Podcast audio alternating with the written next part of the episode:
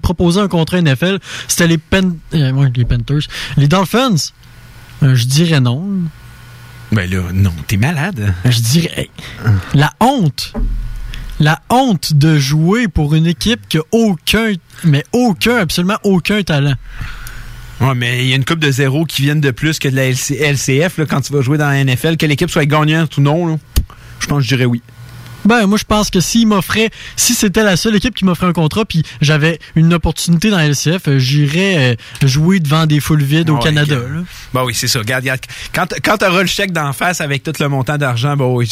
Oh, je vais dire non, je veux pas être dans une équipe Oui, oui, oui, mais c'est pas de jamais retourner dans la NFL après. Je veux rien savoir. Non, tu joues devant des estrades vides tant qu'à jouer euh, devant des estrades qui vont se vider éventuellement. là. C'est- ça la stratégie. J'en trouve pas bien ben derrière ce que tu me dis en ce moment. Non, je suis aucunement d'accord avec ça. Bon, monsieur est à l'argent. tu peux bien penser ce que tu veux, peut-être. Parlant d'argent, il y a eu une vague de signatures là, cette semaine. Dans la Ligue nationale, effectivement. Mitch Marner, c'est combien le chiffre exact? Euh, je sais que c'est en près de 11 millions par année. C'est 10,893 Ouais, c'est C'est quand même. Hey, dans le top 10 des joueurs les plus payés de la Ligue nationale, il y en a trois qui appartiennent au Maple Leaf. Et si tu comptes Newlander, Marner, Tavares et Matthews, c'est 40 millions pour quatre joueurs. Ça, c'est la moitié de ta masse salariale. Et Kyle Dubas euh, s'est contorsionné pas mal. Il s'est placé une jambe derrière l'oreille puis le bras euh, de l'autre bord du cou pour essayer de réussir à rentrer dans la masse salariale avec le contrat à Mitch Marner. Et ma foi, il a réussi. Ouais. Hein, il- avec le salaire de 10 893 000, il reste sous le plafond. Fait qu'il se cogne pas la tête dans le cadre de porte.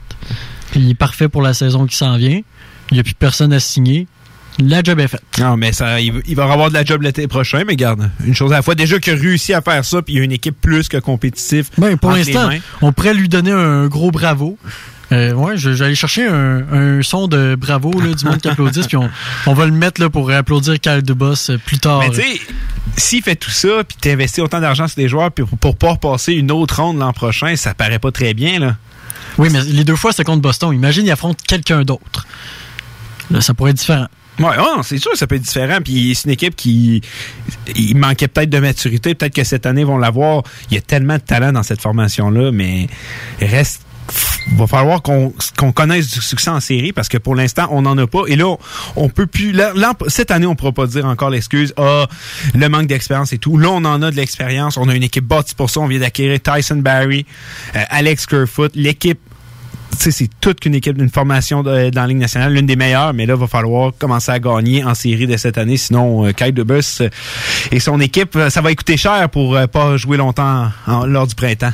Un autre qui va souper au caviar ce soir, c'est Jared Spurgeon. Moi, je je l'ai pas vu jouer. Ben moi, le, le Wild, c'est pas l'équipe qui m'intéresse le plus. Je pensais pas que Jared Spurgeon valait, attention, 7 ans et 53,025 millions pour un grand total de 7,575 millions par année. Ben moi, Jared Spurgeon, je- tu le sais, je, je suis pas un fan du Wild, mais il joue contre l'Avalanche, il joue contre mes Jets, je les vois souvent. Jared Spurgeon, est-ce qu'il vaut ce salaire-là? Oui. Dans la Ligue nationale d'aujourd'hui, oui, il vaut ça. Est-ce que 7 ans pour un joueur de 29 ans? Ça, c'est l'autre question que je me demande. Parce que Parce que c'est pas un joueur d'élite. C'est un ben, bon c'est un joueur. très bon défenseur. À 36 ans, ça va, ça va avoir l'air de quoi? À 36 ans, c'est là que la question va se poser. Est-ce qu'il va être encore capable d'amener? Parce que là, il vient de faire sa meilleure saison. Je pense que c'est un peu, euh, un peu plus d'une quarantaine de points, c'est ça? Il a compté 14 buts l'année passée pour un très- défenseur. C'est excellent, là. C'est dans les meilleurs défenseurs. Mais c'est la longueur du contrat qui me dérange. Puis on le sait qu'en termes de long contrat qu'on va commencer à regretter, le Wild sont très bons là-dedans. Des très longs gros contrats. On a juste à penser à lui de Matt. Matt, Zach Parise. Oui, mais Matt Zuccarello un gros Ah, ok, ah, Zuccarello, ok, ouais, ouais. On a qu'à penser aussi Je à- sais pas, moi, ça- moi c'était Dumba que au, j'avais neveu de. Gary Souter aussi. Ouais, effectivement. Souter qui est encore très dominant, mais est-ce qu'il va l'être jusqu'à la fin de, la, ca- de sa carrière, sa- sachant aussi que Parisé, son dos, on le sait, et il va t'y suivre encore. Fait que moi, je trouve que c'est un gros contrat qu'on vient de rajouter. Mais est-ce qu'il va en valoir la peine au début? Oui. Probablement que les deux, trois, les mêmes trois, quatre premières années, ça va être un excellent contrat. Les trois dernières, on va peut-être s'en vouloir. Mais c'est surtout de savoir que c'est une équipe qui devrait être en reconstruction puis qui ne l'est pas du tout en ce moment. Moi, c'est ce qui me fait un peu plus capoter. Vite de même que son quiz. Le contrat du petit frère à Sakou, c'est quoi exactement? Il reste C'était combien d'années? C'est une euh, très bonne question. Oh non, mais si tu sais pas, c'est pas Je le connais pas par C'est cœur. juste parce que je me disais, dans la foulée des longs contrats, puis une équipe qui est soit en reconstruction, soit qui l'est pas, ah, on sait pas trop. Mais euh, ouais, euh, tu sais, deux des espoirs en qui t'as le plus as- en qui t'as le plus d'espoir. Nico Koivu, c'est sa dernière année de contrat. Je viens juste de le voir, 5.5. Ah, ça, c'est pas si pire. C'est parfait. Hein? Bon, c'est parfait. Les deux, ben, deux des espoirs dont tu le plus espoir chez les Jets, Christian Vesalainen et Sami Nikou, ont été, attention, breaking news, très gravement blessés dans un très, très grave accident de la route. Comment t'entrevois une saison sans Vesalainen et Nikou? Ben, probablement, je vais corriger ce que tu viens de dire. Ils ont eu un léger accrochage en véhicule. Ils ont été absents de l'entraînement une journée. Ils sont déjà de retour. Donc, Sami Nico et Vesalainen devraient être à leur poste. Euh, Oh, le rabat-joie. Mais avec la semaine On- que les Jets, on dirait que Jets, c'est mauvaise nouvelle par-dessus mauvaise nouvelle. Donc, si ça m'aurait même pas surpris que ça aurait été plus grave, puis les joueurs auraient pu se blesser. Mais non, au moins, on s'en sort euh, quand même assez bien des Jets, que ce soit pas plus grave que ça. Mais euh, une, mauvaise nouvelle attend pas l'autre cette année pour les Jets. fait que, j'ai même plus j'ai même plus d'attente face à ça. Est-ce que tu aurais pu au moins jouer le jeu, tu sais, par souci de sensationnalisme? Non. Tu sais, pour qu'on fasse un petit peu de sensationnalisme. Tu sais, ils ont un léger accrochage, puis nous, on dit « Oh my God, la tragédie! Oh, regarde, prochain coup, je te le promets, je vais en faire un peu plus. » Yes, merci. Non, non, un peu plus, non, non, tu vas capoter demain que je vais en faire. T'aurais pu au moins te, te mettre la main sur les joues puis faire Ah! Ça, ça aurait été le fun. Hey, euh, Formule 1 maintenant. Michael Schumacher, euh, qui a été euh, traité dans le plus grand des secrets, entre guillemets, là, vous voyez pas les guillemets, mais moi je les vois, qui a été traité dans le plus grand des secrets à Paris et qui, euh, ça a l'air qu'il est conscient. Mais conscient, ça peut être bien vague. Il peut être assis dans son fauteuil, la langue qui parle sur le bord de la bouffe, ou encore il peut parler. C'est ça conscient. Ben, c'est un parce qu'on gros- on- une grosse marge. On sait qu'il était déjà conscient, il y a quand même un bout. Là, on nous dit, ah là, il est conscient. Donc, moi, dans ma tête, ça me dit, OK, il va mieux. Je sais pas si c'est exactement ça la vraie nouvelle, mais ouais, c'est quand même une grosse nouvelle. On, ça va être de quoi qui va être en développement. D'après moi, on n'aura pas de nouvelles avant quelques mois, mais c'est un dossier qui est vraiment traité avec, comment je le dirais, Dans le plus grand des secrets. dans le plus grand des, des secrets. Vraiment, on, on, on cache un peu comment c'est fait. On veut qu'il aille sa vie privée. Ouais, c'est d'accord, mais c'est vraiment, c'est une drôle d'histoire, euh, l'histoire de Michael Schumacher. Ça fait presque six ans qu'on a à peu près aucune nouvelle de lui. Mhm. Puis je pense que quand tu dis ça va prendre quelques mois avant qu'on ait d'autres nouvelles, d'après moi, ça va prendre quelques années. Ouais, probablement. D'après moi, la prochaine nouvelle qu'on va avoir, la prochaine nouvelle officielle, c'est quand on va annoncer son décès. Ils tiennent vraiment tout, tout, tout dans le plus grand des secrets. Puis toutes les nouvelles qu'on rapporte à propos de lui, c'est des rumeurs. Ouais, ben c'est ça. La rumeur que j'ai vue, c'est pour ça que j'osais pas trop en parler, mais là on parle de rumeurs et tout. C'est que c'est fait euh, des études faites avec des cellules souches, que c'est pas encore tout à fait légal. C'est pour ça qu'ils cachent. Je sais pas si c'est vrai. Je sais, j'en ai aucune idée. Mais Twilight Zone. Twilight Zone. mais effectivement, c'est vraiment une, une drôle de saga, la saga Michael Schumacher. Le Canadien serait intéressé par Julius Onka. Tonka. Encore. Tonka. Le camion Tonka. le meilleur jouet en 2005. Ouais, toi, euh, Julius Si J'ai Onka. joué avec des, des Tonka, non, jamais, mais Anka, euh, c'est un, c'est un défenseur intéressant. Je pense que ça amènerait une profondeur qu'on n'a pas à Montréal. Euh, là, j'ai lu que les Hurricanes seraient intéressants en cas. Je sais pas si c'est pour Ben aller ouais. faire chier Marc Bergevin, mais je vois pas trop le rapport s'ils vont le chercher. Ils ont, tu sais, si on s'entend, il y a un défenseur qui va partir en ce moment. Ils en ont beaucoup trop. Ils vont juste le mettre sur le banc puis ils vont dire au moins on l'a eu avant le Canadien. Ouais, c'est carrément ça. Ou ils vont l'échanger à une autre équipe. Mais euh, non, Onka, c'est un, c'est un jeune défenseur finlandais.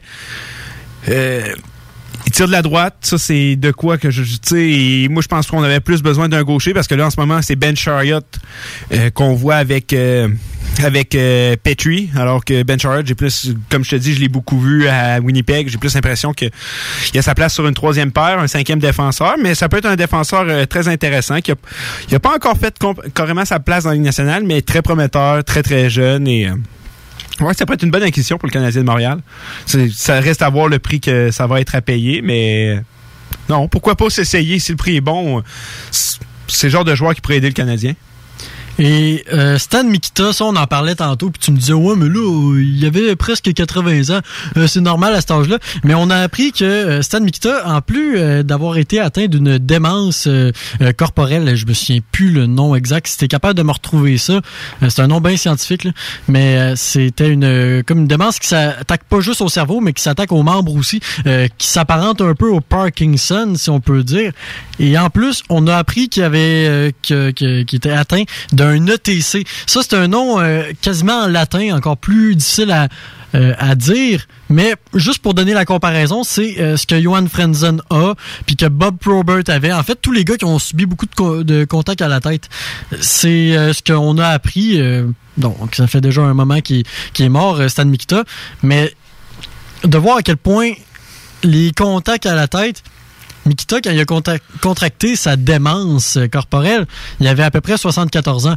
Comment ça peut rendre une fin de vie quand même douloureuse? Oui, il était déjà vieux, mais euh, est-ce qu'on se dit, ouais, c'est moins grave, il avait 74 ans? Hmm, c'est sûr que quand tu vois Frenzen, qui a, 35 ans, était fini, ben, c'est sûr que c'est triste, mais en même temps, c'est-à-dire, ouais, euh, Mikita, 74-75 ans, qui pouvait même plus sortir de chez lui parce que ça a l'air qu'il était plus là pantoute. tout ben c'est sûr que ça aussi, ça, ça en dit encore plus sur les impacts des commotions cérébrales puis des contacts à la tête.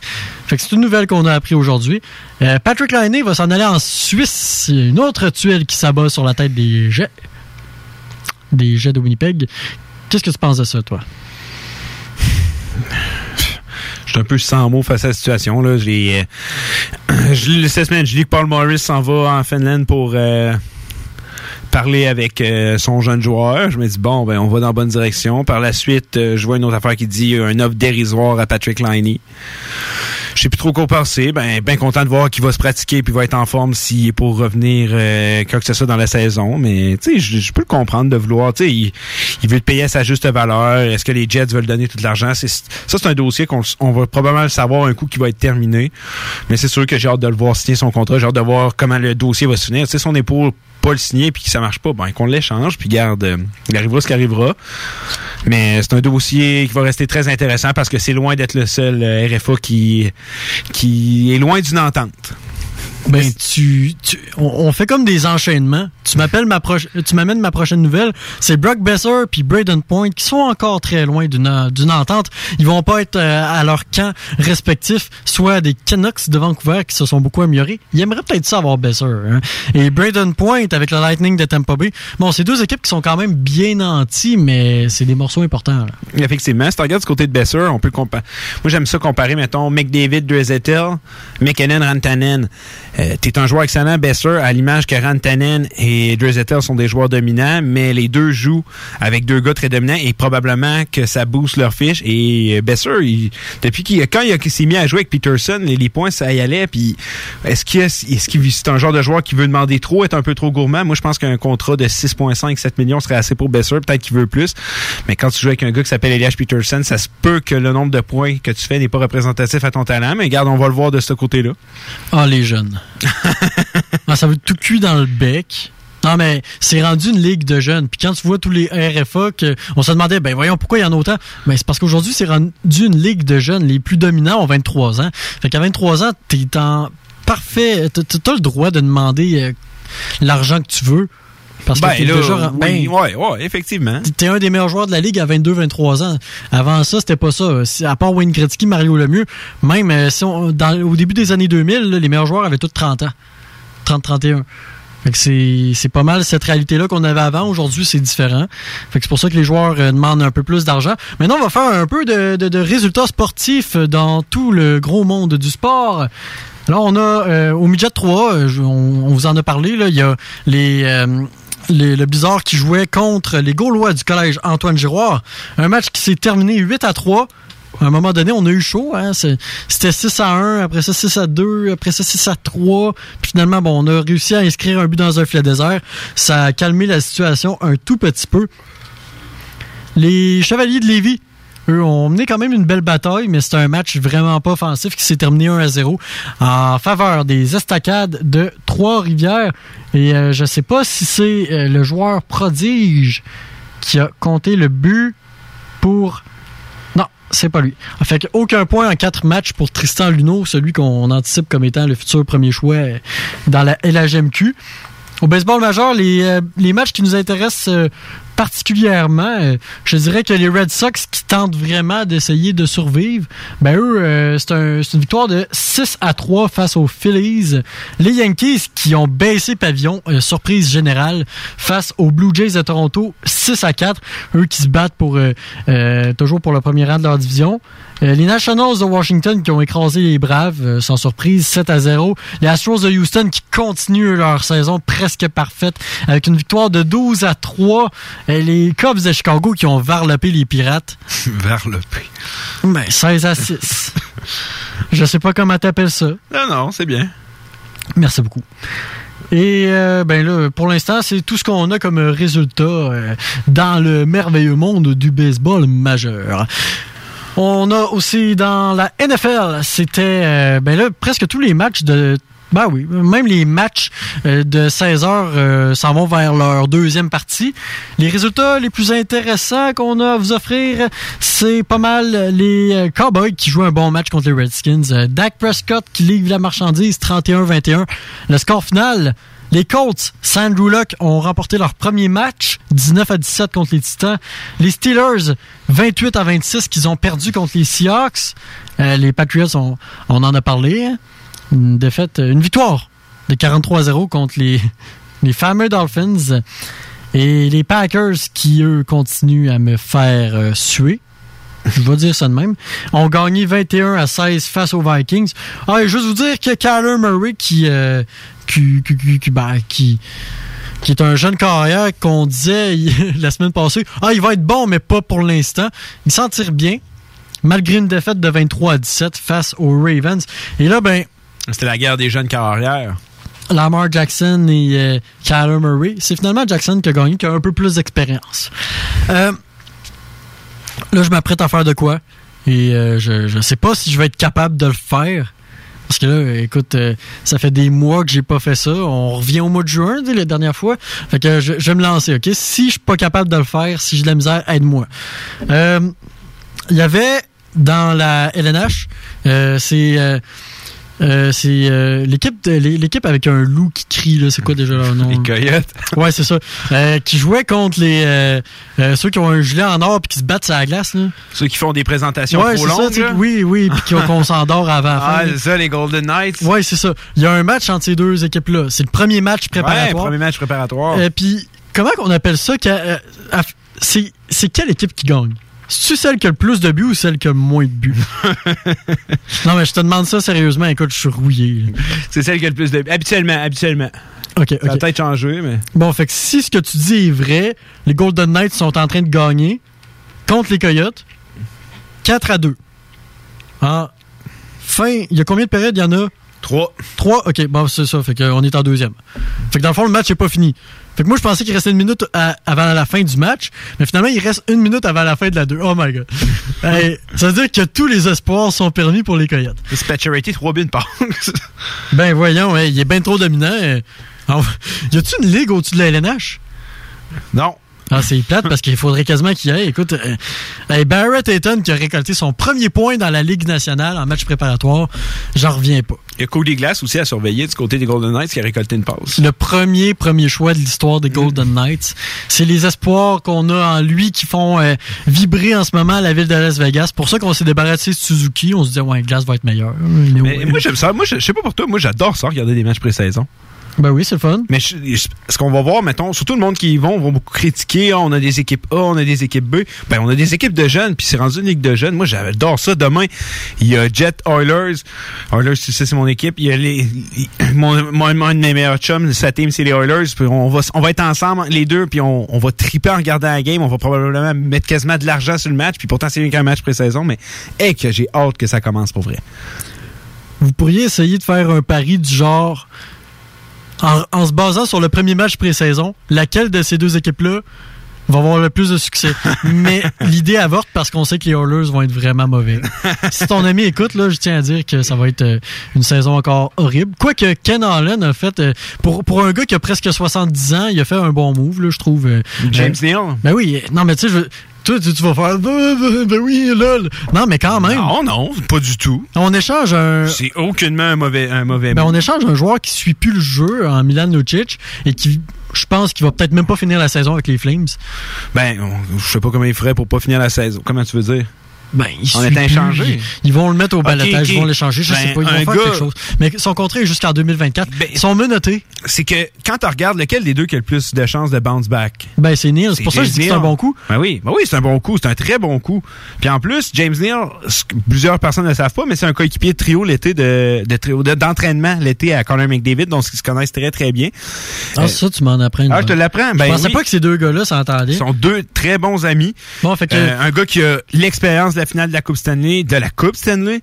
Un gars qui a beaucoup, beaucoup, beaucoup d'expérience en Ligue nationale, du leadership. Oui, il y a eu une mauvaise saison. Pourquoi pas bounce back? Moi, je suis pas revenu. Ça veut dire que McDavid, cette année, va faire euh, équipe avec Alex Chiasson et James Neal. Ben là, à date, jusqu'à maintenant, les trios, en tout cas, euh, pendant la première journée, c'était Zach Cation avec Dreisaitl McDavid. Puis Zach Cation, on a beau dire ce qu'on veut, c'est un ancien choix de première ronde. C'est peut-être pas le joueur le plus talentueux, mais il sait patiner, il patine très rapidement. Et il peut protéger McDavid, disons. Comme euh, Dave Semenko dans le temps de, Ouais, ça, moi aussi, ça me fait un peu penser dans le ça. temps de Gretzky. Non, mais ben McDavid, euh, il a besoin d'un Semenko. Là. Ben oui, mais Crosby en a jamais eu de sa carrière et combien de commotions, combien de coups Crosby a reçu à la tête qui aurait pu être évité s'il y avait quelqu'un pour le Ben, il protéger. y avait Georges Larac à ses débuts. Ouais, à ses débuts, ouais, c'est vrai. Mais il y en a pas ben, ben eu. Il y a eu Matt Cook, mais Matt Cook qui était plus souvent dans les gradins Eric suspendu. Godard. Eric Godard, c'est vrai. Mais euh, moi, je pense que Cation, first, tu sais, c'est pas comme si t'amenais un gars qui savait pas patiner. Cation peut suivre le rythme de McDavid et Dreisaitl amplement. Moi, j'ai hâte de voir ce que les Oilers nous préparent. Mais après ça, tu peux faire une belle line avec Neil Nugent Hopkins et peut-être bien le jeune Tyler Benson, qui est un jeune prometteur qui a une saison de plus de 60 points dans la HL. Pourquoi pas? Moi, je pense que les Oilers peuvent nous surprendre cette saison. Je suis convaincu que oui. J'ai pas dit faire les séries, mais je pense qu'on s'enligne bien du côté des Oilers. Je pense qu'enfin, on va dans la bonne direction. Puis on est, c'est quand même, combien de temps il a été là, Cherrelly? Trois ans, quatre ans? Ben, il est parti de Boston en 2015. Avec environ 3-4 ans, OK? Oui. Ça a été une arme de. C'est comme si tu jetais une, une, une arme de destruction massive. C'est comme s'il y avait un missile qui avait rentré dans un Fait que là, ça fait 4 ans qu'on est bombardé de missiles qui s'appelle Charity à détruire l'équipe. Puis là, enfin, on a engagé des gens pour, pour tout tout, tout réparer ça, puis regarde, faut, ça va se reconstruire, mais il faut donner du temps, puis on a fait le pas dans la bonne direction. Moi, je te parie euh, un petit deux piastres que Saint-Louis fait pas les séries. On y va encore avec nos prédictions. Parce que Peter Charelli est maintenant consultant à Saint-Louis. Ça va être la décadence. Tarasenko s'en va contre un ah, choix de sixième Non, il va ronde. dire, il va dire, Adam Larson euh, donne Tarasenko, je l'ai fait contre Hall, je l'ai jamais regretté. J'étais le seul à pas le regretter. Au moins. Hey, mais on va, on va prendre une pause du, de, de la LNH parce qu'on va en parler avec notre invité tantôt. Puis, euh, mais parce que je voulais te parler de euh, la journée de Terry Fox. OK. Tu sais, Terry Fox, premièrement, bon, ça, on l'a tout appris à l'école, mais s'il y en a, s'il y en a ici, ben, s'il y en a qui nous écoutent, pas ici en studio, parce qu'on est deux. Toi, tu connais Terry Fox? Oui, je Bon, oui. bon. Fait que je le connais aussi. S'il y en a qui connaissent pas Terry Fox, ben, sit down, puis euh, euh, je vais vous raconter euh, one of the greatest story ever, un grand héros canadien. Oui, bien plus grand que Patrick Roy ou encore que Wayne Gretzky et Mario Lemieux qui comptent le but gagnant à la Coupe euh, Canada de 87 face aux Soviétiques. Euh, Terry Fox, c'était un jeune athlète. Lui, il excellait dans tous les sports. Même s'il était tout petit, il était bon au basket. Euh, Trouve-moi le secret, je le sais pas. Moi, j'ai jamais été bon au basket à 5 pieds 7. Lui, je sais pas comment il faisait. Mais il était bon au basket, au baseball, à tout, tout, tout, tout, tout, tout, tout, tout. Puis, à un moment donné, il y a eu un accident de voiture. Puis il y a eu euh, des douleurs dans une jambe. Puis plus tard, ben, coudonc, ces douleurs, elles continuent.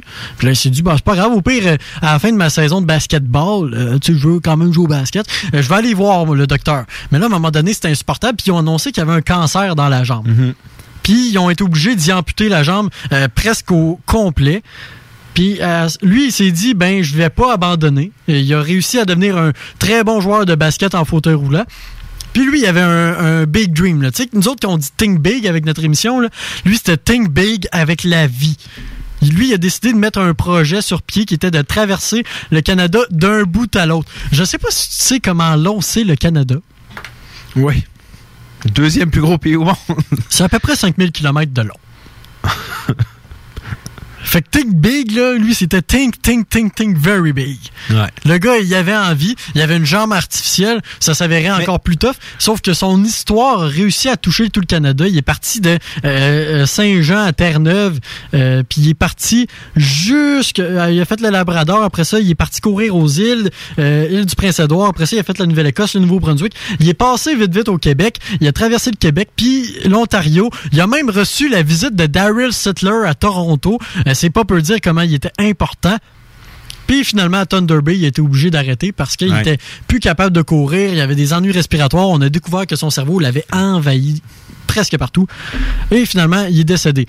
Il a même pas réussi à faire la moitié de sa course, mais c'est probablement l'un des plus grands héritages qu'un athlète aura laissé dans l'histoire du Canada si c'est pas dans l'histoire du monde. Mhm. Et pourtant, euh, moi, je l'ai appris à l'école primaire, mais on n'en parle jamais.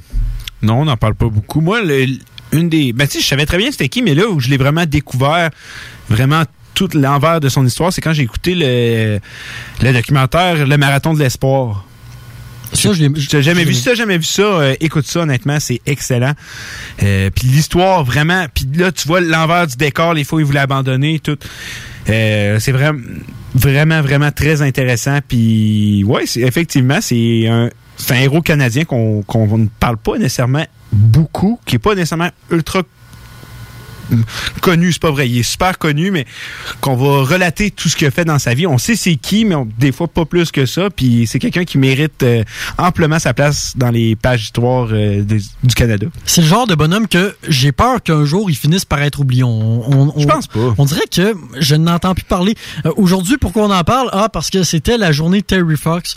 La journée Terry Fox, il y a plein de, de, de petites courses qui sont organisées partout. Puis à Québec, c'était à la pointe aux lièvres. OK. Je me demandais pourquoi il y avait un marathon en avant de chez nous un matin. Je viens de comprendre pourquoi. J'ai Ah, jamais- fait le lien.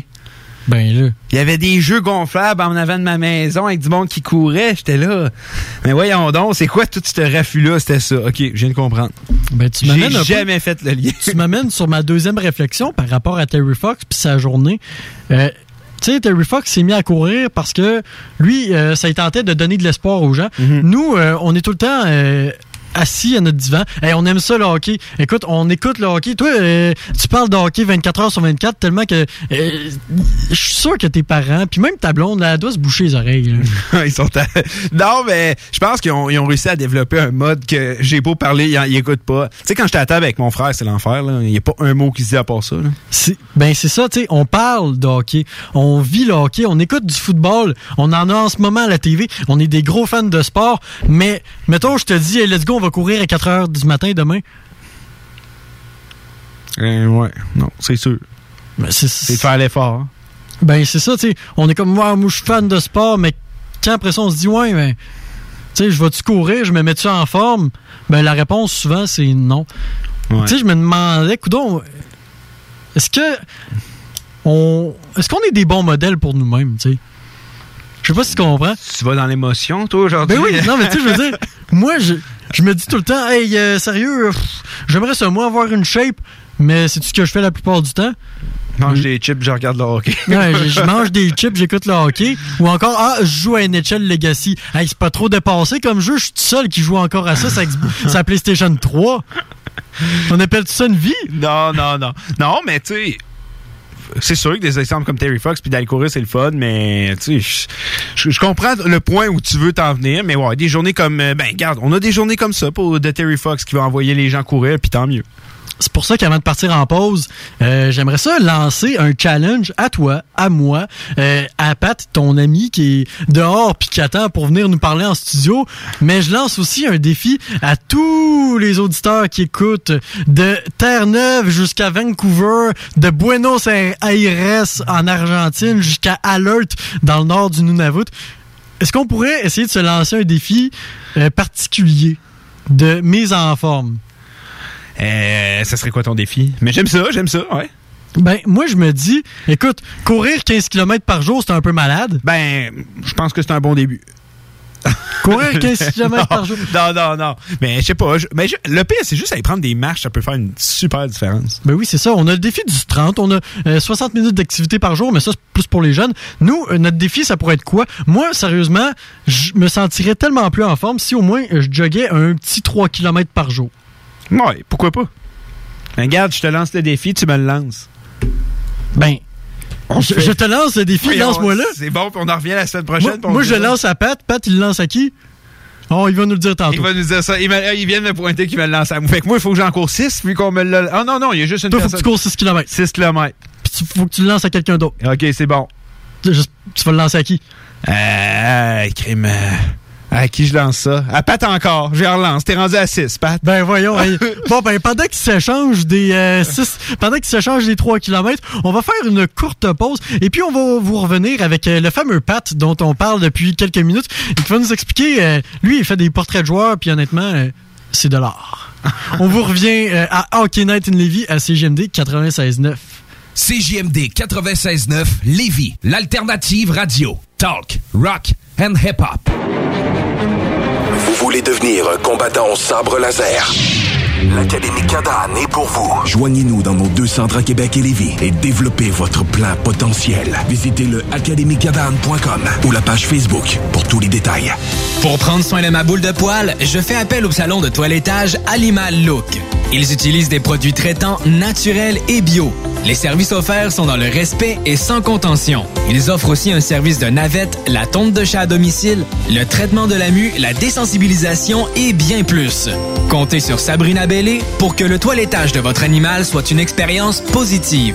Animal Look, 355 chemin Ville-Marie à Beaumont, 88 838 30 32. Imaginez un bar qui vogue jusqu'à vous. C'est justement ce qu'offrent les deux jeunes passionnés du bar Chaloupe. Entre autres, tout est possible pour eux, de la formation d'employés au partez chez vous. La bonne bouffe est chose courante, le bon vin aussi. Il y a même des sommeliers pour le pote. Pourquoi pas investir un peu dans les bons drinks? Le bar Chaloupe a d'excellents prix en plus. Bar Chaloupe! Bar Chaloupe!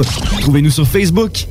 Bonjour, ici Maxime Dionne, vice-président associé entreprise à la Banque nationale et président d'honneur du Gala Jeune Entrepreneur Banque nationale de la Chambre de commerce de Lévis. Le Gala Jeune Entrepreneur Banque nationale vise à reconnaître le parcours d'un jeune entrepreneur, cadre, gestionnaire ou chef d'équipe de 40 ans et moins de la communauté d'affaires de Chaudière-Appalaches. T'es un véritable leader, tu fais preuve d'audace, de persévérance et tu t'impliques auprès de ta communauté. On attend ta candidature d'ici le 27 septembre minuit. Toutes les informations se retrouvent sur notre site web gala-jeune-entrepreneur.ca pour écouter un bon film, rien n'équivaut au cinéma Lido et des chutes, propriété de Sylvain Gilbert, un gars de la région qui redonne énormément à sa communauté. On ne recule devant rien pour vous donner la meilleure expérience possible. Pourquoi aller se corder comme des sardines ailleurs? Il y a des gens de Québec qui traversent juste pour ça. Le cinéma Lido et des chutes, c'est là qu'on se fait notre cinéma, pas ailleurs. Visitez le ciné-détente pour les horaires, les spéciaux, les offres corporatives et bien plus. Cinéma Lido et des chutes, le cinéma à son meilleur. Vous avez besoin d'une salle pour organiser un événement, une conférence, un banquet ou simplement un party mémorable. Le complexe de glace Onco d'Olivier a tout ce qu'il faut. Évidemment, vous connaissez déjà la qualité de leur installation sportive, mais le complexe de glace Onco a tellement plus à offrir. Le de glace Onco, plus complexe qu'on pense. Complexedeglace.com Le Festival de cinéma de la Ville de Québec est de retour du 12 au 21 septembre. Votre popcorn sous la main, vivez 10 jours de festivités remplies de bons vieux classiques, de comédies incontournables, de drames émouvants de suspense enivrant, de tout. Ajoutez-y quelques parties, des vedettes, des cocktails et des tapis rouges. Vous aurez alors la recette parfaite digne d'un grand festival. Pour plus d'informations, rendez-vous sur fcvq.ca. Présenté par Québecor, alimenté par Resto Plaisir et invité par le Concorde. Votre journal de Lévis vous suit partout. Soyez informés des nombreuses activités qui se tiennent dans notre grande ville grâce à notre édition papier, disponible dans votre Publisac ou notre édition numérique, disponible sur votre tablette ou votre cellulaire cellulaire à l'application Mon Journal Local. Restez informés et suivez votre actualité locale au quotidien au journaldelevis.com, sur notre page Facebook ou sur notre fil Twitter. Faut que tu passes au dépanneur. Va chez Lisette. Tous tes besoins vont être comblés, mais il y a tellement plus. Tu vas gagner du temps, 850 sortes de bières, des aliments congelés, des fromages frais, puis du vin. Va pas au dépanneur, va chez Lisette. Profite-en pour une petite coupe de cheveux ou de barbe, il y a même de la pose d'ongles. Arrête de faire un tour, tu iras plus voir ailleurs. Dépanneur Lisette, 354 rue des Ruisseaux à Pintendre, 837 4347. L'alternative radiophonique CGMD 96. Comment qu'on fait, Dale, pour euh, avoir un retour de pause original? Tu sais, je veux dire, euh, à CGMD, tout le monde a son retour de pause original. Euh, on pourrait chanter une chanson. Ah, on pourrait chanter. Mi, mi, mi. Non, mais je veux dire, une chanson sur le hockey. Non, mais là, j'essaie de trouver la note. Là. Ah, ok. Du genre, Chris Kunitz, c'est mon héros. À Atlanta, Anaheim, Tampa Bay, Pittsburgh ou Chicago. Oh, oh, oh, oh. Hey, on fait un super bon ben. Ouais. En tout cas, on revient de pause.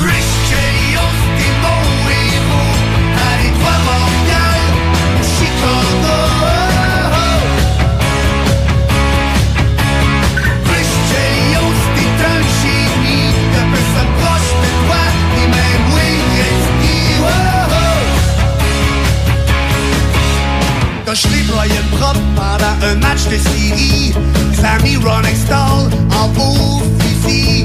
La foire a pogné, ça c'était le bon vieux temps. Toi t'as jamais eu la chienne de jeter les camps. On t'a échangé.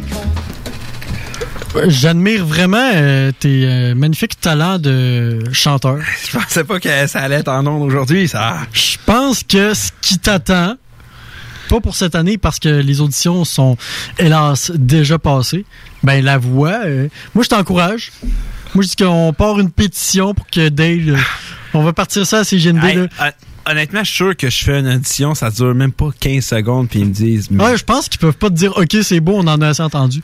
Ils vont dire. ils- non, honnêtement, ils me crieraient dehors, ils seraient là, non, non, non, non, non, non, non, là, va-t'en. Moi je pense qu'ils sont obligés de t'écouter jusqu'à la fin. Pauvre eux. J'ai amené une guitare en plus, je sais pas en jouer, mais tu sais, tant qu'à être mauvais.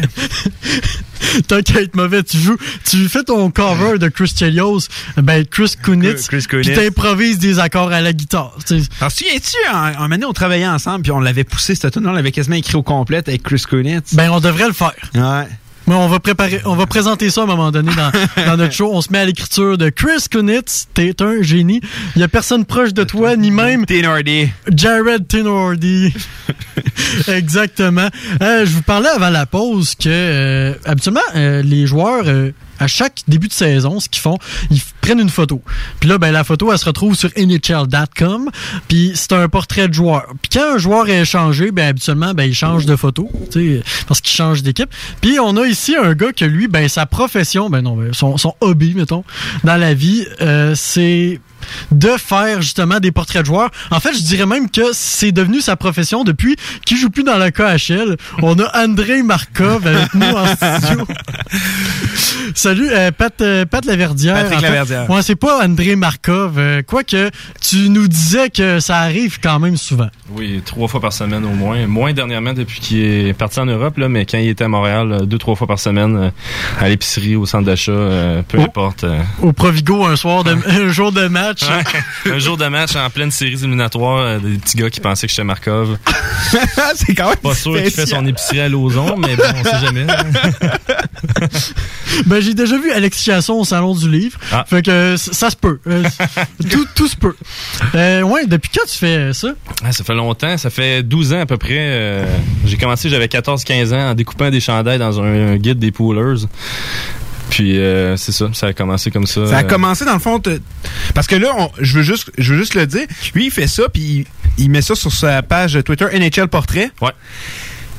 Puis ça peut paraître anodin comme ça, mais des joueurs comme Taylor Hall, Jared McCann, Kincaid, euh, Kate Kincaid, sa photo actuelle avec Ouais. le Canadien, Michael Furlan, Brendan Pross et euh, Bobby Farnham Ouais. ont tous repris ta photo pour ensuite euh, la mettre comme photo de profil. Quand tu vois ça apparaître, ça doit être quelque chose assez, tu sais, ça doit venir. hey, crime, moi, je suis dans un sol à Lévis, puis je suis en train de faire ça sur mon ordi pour le fun, puis le joueur y reprend. Ouais, c'est flatteur, c'est flatteur. J'ai vu, Eric- euh, j'ai tapé Eric Carson pour aller voir ses stats. Je me disais, bon, il y a une mauvaise saison cette année. Je vais aller rire un peu. Puis j'ai tapé euh, Eric Carson sur Google. Puis il y avait une photo avec un gilet du Canadien. Je me suis dit, bon, ben pourquoi ça serait pas lui? C'est toi qui as fait Eric C'est moi Carson. qui ai fait ça, oui. Ben, Il y a plusieurs joueurs, quand vous les tapez sur Google, euh, Max Comme on disait, c'est eux qui, c'est ma photo. Direct devant premier, moi, j'ai Matt Duchesne avec Ouais. le gilet du Canadien, puis c'est toi qui as fait ça. Mais comme tu as dit, tu as commencé à faire ça avec euh, des, des revues de hockey, mais c'est- c'est quand que tu as commencé à faire ça sur Internet, tu t'es dit, hey, je vais me créer un Twitter avec ça. Puis comment, comment ça a fait pour se rendre jusque-là? Ben, c'est une longue histoire, là, je vais pas faire ça trop long. Non, non, mais vas-y, euh, vas-y. Prends ton temps, notre chroniqueur football, il fait ça déjà assez long. Ah, ok. bon, je vais en profiter. Ben, ça a commencé quand j'avais 15-16 ans à peu près. Euh, je jouais, comme tous les ados, je jouais à NHL sur l'ordi. Puis euh, j'étais quelqu'un qui est un peu perfectionniste, fait que ça, m'énervait quand il y avait un joueur qui avait pas le bon chandail dans la bonne équipe ou un gardien de but qui avait pas les bonnes pattes dans la bonne équipe, etc. Fait que j'ai essayé de trouver une façon de pouvoir le modifier moi-même. Puis euh, avec les recherches, j'ai fini par trouver. Puis euh, j'ai commencé à faire des montages euh, pour EA Sports dans sur NHL euh, 2006, 2007, 2008, 2009. Puis euh, la page Twitter est arrivée juste un petit peu plus tard, là, euh, mettons il y a quatre ans. là, ça fait quatre ans déjà. euh, en juillet, ça fait quatre ans que j'avais ma page Twitter avec mes montages. Puis euh, c'est ça, au départ, j'ai commencé avec une trentaine d'abonnés. Puis euh, un soir euh, de juillet, quand Brandon Prost a été changé à Vancouver, j'ai fait son montage, je l'ai partagé sur Twitter. Et Brandon Prost l'a repartagé. Puis je suis passé peut-être de 40 à 400 euh, euh, followers ce soir-là. Puis même RDS, même RDS, ils ont mis le montage sur la page Facebook en pensant que c'était une vraie photo. fait que ça aussi, ça m'a apporté de la visibilité de plus.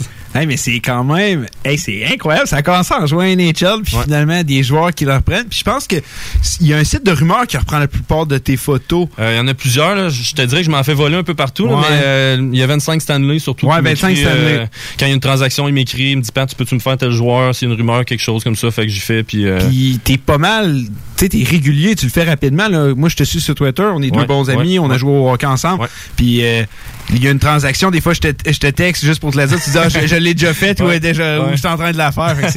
C'est- quand même incroyable. Mais crime, mais c'est- c'est mais c'est tu sais, c'est le fun genre un, un gars de Lévis arrive fait ça puis c'est repris à travers dans la ligne nationale ouais, c'est flatteur. c'est vraiment. vraiment vraiment flatteur ça je trouve ça vraiment cool Ça peut avoir l'air simple faire un gilet de hockey, mais ça, te prend combien de temps, grosso modo, euh, faire tout ça? C'est une bonne question. Ça a changé beaucoup au fil des années, je te dirais, parce que quand j'ai commencé, je travaillais avec euh, euh, Paint Shop Pro, qui est un, un petit programme là, vraiment de base. Fait que souvent, ça me prenait jusqu'à 30 minutes à faire un, un montage parce que souvent, c'était compliqué, modifier le chandail. Des fois, il y avait plusieurs choses qui fonctionnaient pas. Mais je te dirais que depuis, dans la dernière année, j'ai trouvé une nouvelle technique. Puis je te dirais qu'en 3-4 minutes, c'est terminé maintenant. Je ok c'est ça trois aussi vite. quatre- ok c'est pour ça là, que Ah c'est oui, rendu rapide de ouais. même là.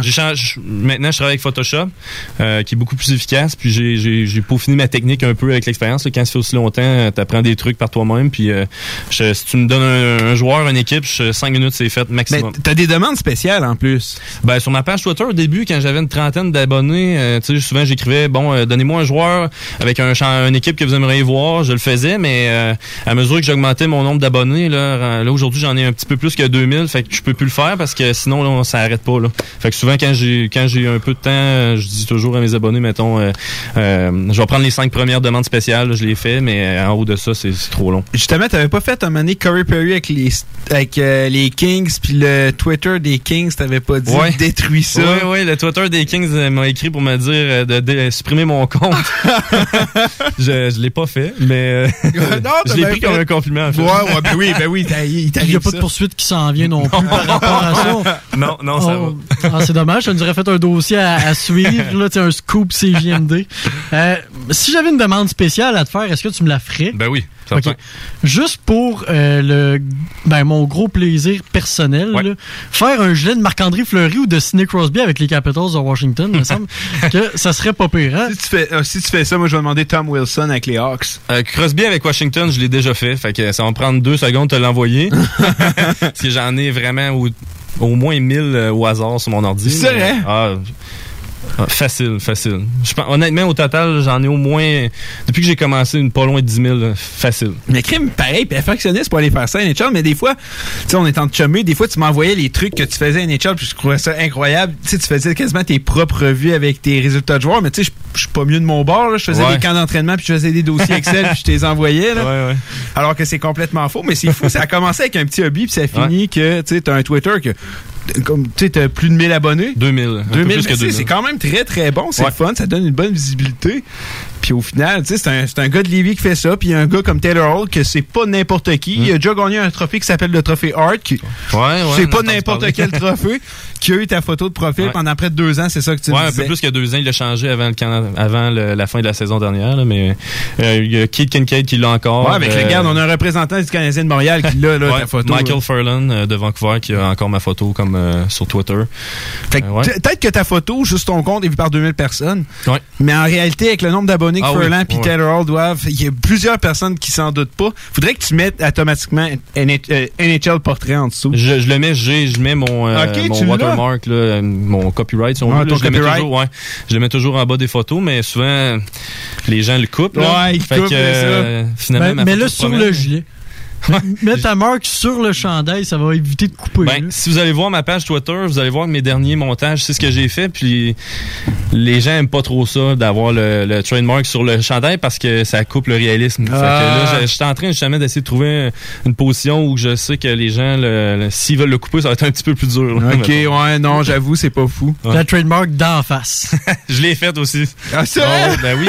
Parce que quand Derek Brassard a signé avec les Islanders, euh, il y a un gars sur Twitter qui avait presque 10 000 abonnés qui a partagé mon montage, mais il a coupé mon mon, mon, mon trademark. Fait que ça m'a. J'y ai écrit personnellement, j'ai dit, tu sais, il me semble qu'il manque quelque chose ta photo, tu sais, Ouais. mon trademark. Puis là, il m'a répondu, ah désolé, tout ça, il l'a rajouté, mais en blague, j'ai envoyé à mes, euh, mes, euh, mes abonnés un, un mon- le montage de brassard avec Twitter, mais avec mon trademark en noir, en gros, au-dessus des yeux. Ah, Fait ok. ça- ça- Mais c'est ça un qui doit, être, qui doit être frustrant. Ça doit t'arriver plusieurs fois que ça arrive.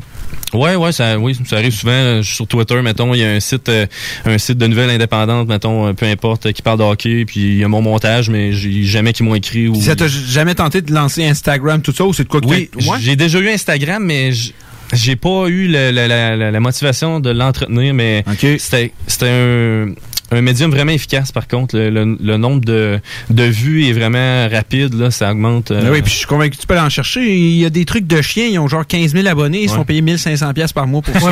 Ouais, mais ça, c'est des trucs de chien, puis les vidéos de chats, ça attire encore Ouais. plus de monde. Ouais. Ici, on parle pas de la même chose. Il faudrait quasiment que ces portraits de joueurs commencent à jouer après des pelotes de laine. Moi, je viens de m'acheter un chiot, là. Puis moi, mon but, dis-moi si tu penses, regarde, tu connaissais médias vas-y. sociaux. Je fais un Instagram Ouais. avec mon chien, mais hockey. Ouais. Tu penses-tu que j'ai 15 à 30 000 Oui. abonnés? Si tu y mets un Moi, je- chandail. Je, le pense que oui, honnêtement. Hey, puis je te jure, je suis en train de monter ça avec ma blonde. là. On va prendre. Le pire, c'est que c'est vrai. on va prendre un jersey, des, des- non pas un jersey, un, un drapeau des Jets. Puis on va le lasser devant, puis on va le regarder en flanc, puis il va avoir le drapeau en arrière. Je mets cette photo-là, c'est sûr, j'ai 10 000 abonnés de main. là. Tu pourrais mettre une vidéo LA qui compte un but en échappé.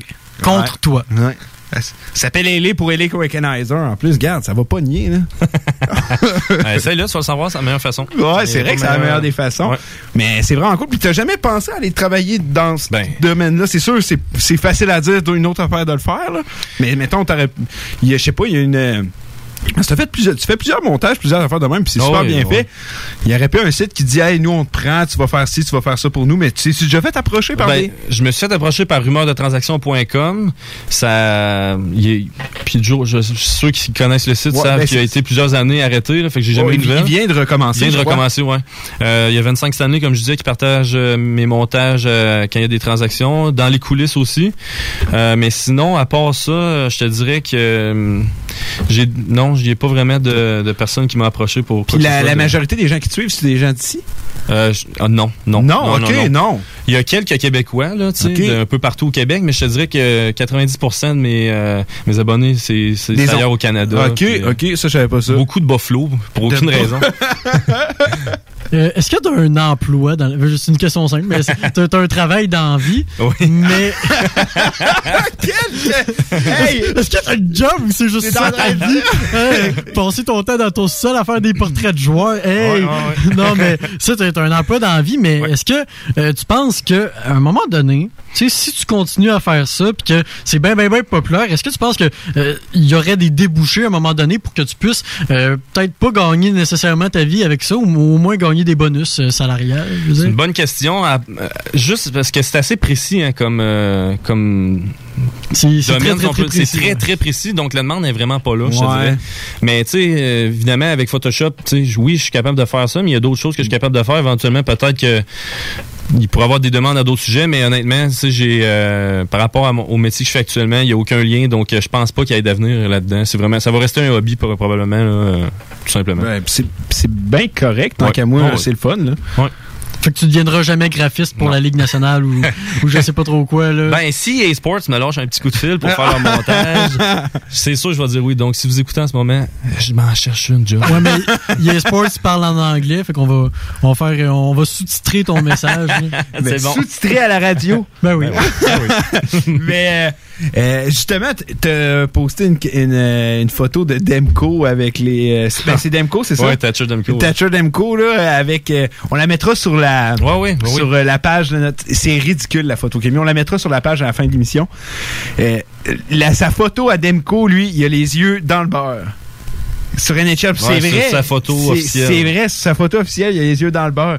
C'est pas très chic-chic. Lui, là, il va venir te faire une job pour te remplacer ça. Mais, mais c'est con, avant, tu pouvais faire des trucs de même, venir changer des trucs à NHL. Aujourd'hui, tu peux plus pas en tout. hein. Tu pouvais sur PC, Ouais, sur tu- PC, tu pouvais modder euh, tout, là, les photos de joueurs, les chandails, les arénas, etc. Mais tu sais, sur console, tant si longtemps qu'il n'y aura pas de jeu sur ordinateur euh, de NHL, ça va être Pense- difficile. ouais. pense pas Je pense pas qu'il revienne. hein. Donc, tu as attendu toute l'entrevue pour nous dire à, à la fin que t'es comme un peu le Jean Héroldi de la LNH en même temps.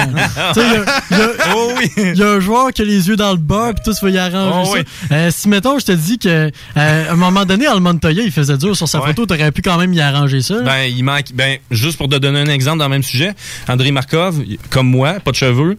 Puis, je trouvais que, ben oui, je trouvais que Jacob Delarose avait une belle coupe, beaux petits cheveux blonds comme ça, paraît bien. J'ai mis les cheveux à Delarose à Markov. C'est donc euh, oui, donc euh, NHL.com aussi, je suis disponible pour vos joueurs qui sont un peu plus laids là, y a pas de problème. On va mettre ça, je pense, André Markov chevelu. Euh, tu nous envoies ça, on va mettre ça aussi Avec sur la page de. Eh, ça, ça doit être vraiment. euh, C'est-tu traumatisant ou euh, merveilleux? C'est c'est quel mot, je sais un pas. bon mélange des deux, je te dis. Ah, T'es aussi un grand fan de hockey. Ouais. Puis euh, ça, on voulait. euh, Toi, t'es- t'es pas fan des Jets? Pas particulièrement. Hmm, Une chance. Ouais. Parce que lui, il casse les oreilles de tout le monde avec les Jets. Et puis là, Ah, ben, inquiète pas, j'y ai déjà cassé Ah, les oreilles en masse. rendu avant. qu'on prépare nos émissions, puis j'y mets comme un baromètre. Je dis, OK, ouais, tu sais, là, on- si on continue même, on va parler des Jets pendant une, pendant une heure. Ah, ben, on va se faire, un jour, on va se faire approcher par une station à Winnipeg. Non, c'est pas vrai, mais. mais non, je sais, je sais, je sais. Faut, faut pas qu'un que je me. Mais je parle pas rien que tout le temps des Jets. C'est juste quand t'en parles, j'ai des trucs à dire encore plus. Ben oui, je te demande, on parle de quoi dans l'émission cette semaine? Ah, ben, l'année, là. Yeah. Hey, ça, je vais t'en jaser pendant un bout. Hey, puis sérieux, là, hey, la relève, là, à Winnipeg, je vais t'en jaser ici. c'est Hey, pas vrai. non, c'est tellement pas vrai. Non, écoutez-le pas. Fait que là, moi, je me retrouvais, OK, le plan d'émission. OK, on va parler de ça des Jets. On va... Non, mais on se retrouve avec 45 minutes de Jets. c'est tellement pas vrai. Mais non, euh, je sais que t'es un fan du Canadien. oh, yeah! Qu'est-ce qui va se passer avec le Canadien cette année? Garde, là, on vous, on vous donne un bon petit 5 minutes sur le Canadien. Là. Wow. Toi, t'as-tu- t'es-tu, mettons, en tant que fan, t'es-tu satisfait de l'été du Canadien? Ben oui, je suis satisfait de l'été du Canadien. Moi, j'ai j'ai confiance en Bergevin. Euh, il a fait ce qu'il fallait faire, je pense. Il a fait ses devoirs, comme on dit. Il a fait un, il a essayé de faire une offre à Sébastien Aho qui a été acceptée. Euh, ça a été égalisé, donc il a pris une chance là. Chapeau.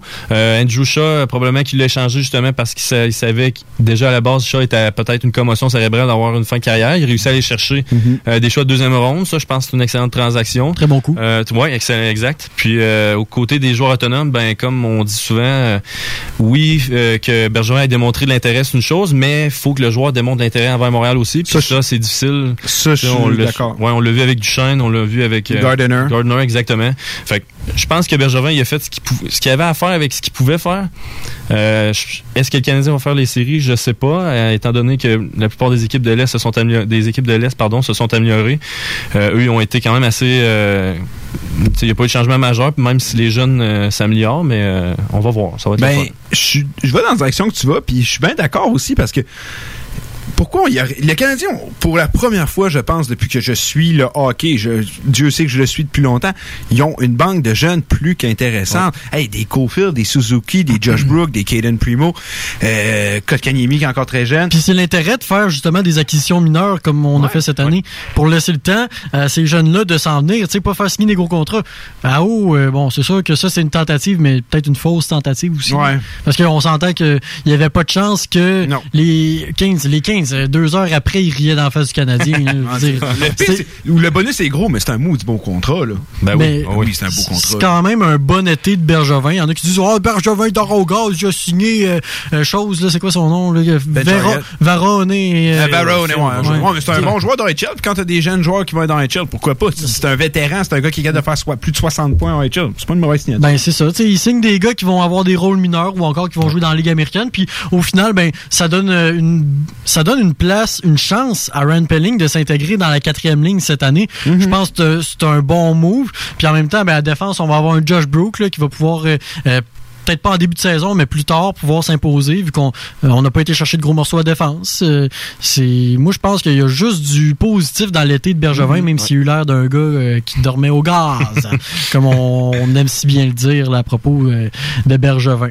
Puis sinon, euh, moi, j'ai dit qu'elle allait finir en 9e position. Toi, Dave, t'avais dit qu'elle allait finir en, en 30 millième position dans l'Est. Tu me, fais tant- te- tu me fais tellement paraître pour le pire, c'est aucunement dit ça. J'ai dit on, en, en 9e, je pense pas. Je pense que des équipes comme Buffalo, euh, plusieurs autres formations se sont améliorées assez pour dire ça, mais 10, 11e, je pense que c'est réaliste. Euh, J'ai de la misère à les voir dans les séries. Tu regardes dans leur division, Boston va faire les séries, Toronto va faire les séries, Floride va faire les séries, Tampa Bay va faire les séries. Tu regardes au bord, les Canes vont faire les séries, Washington va faire les séries. Il reste, là, en ce moment, j'ai nommé quoi? Six équipes, il resterait deux places. C'est euh, quel autre oui peut-être que le Canadien pourrait réussir à rentrer dans ce groupe-là mais j'ai beaucoup de difficultés Pittsburgh est encore là Euh, Rangers ça s'est beaucoup amélioré. d'après moi moi j'ai l'impression que entre Rangers Flyers euh, Rangers Flyers et, et Devils il y en a une ou peut-être deux même qui ont réussi à se glisser dans les séries se sont énormément améliorés Ouais, mais les Panthers juste avec Bobrovski, ça change tout là. bah oui, oui, oui. Les Panthers, c'est Boboski, Ja- Kenville. Hein. T'en vas chercher ouais. tout qu'un entraîneur. Donc, est-ce qu'il y a de la place pour le Canadien?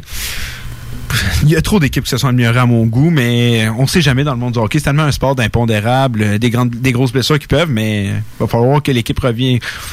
Il va falloir que l'équipe arrive avec la- l'attitude gagnante. Moi, le gars que j'ai le plus de difficulté avec, puis vous le savez, c'est Carey Price, c'est son attitude. Si ça va pas bien, il va pas totalement pas l'air d'accord avec moi. Ben, il est calme sur la patinoire, mais il a l'air d'un gars qui s'en fout. Ouais, mais c'est ça, tu peux pas dire le contraire. Non, mais oui, il a l'air de s'en foutre, mais justement, c'est un gars qui est super calme. Ça, je te le donne. C'est un.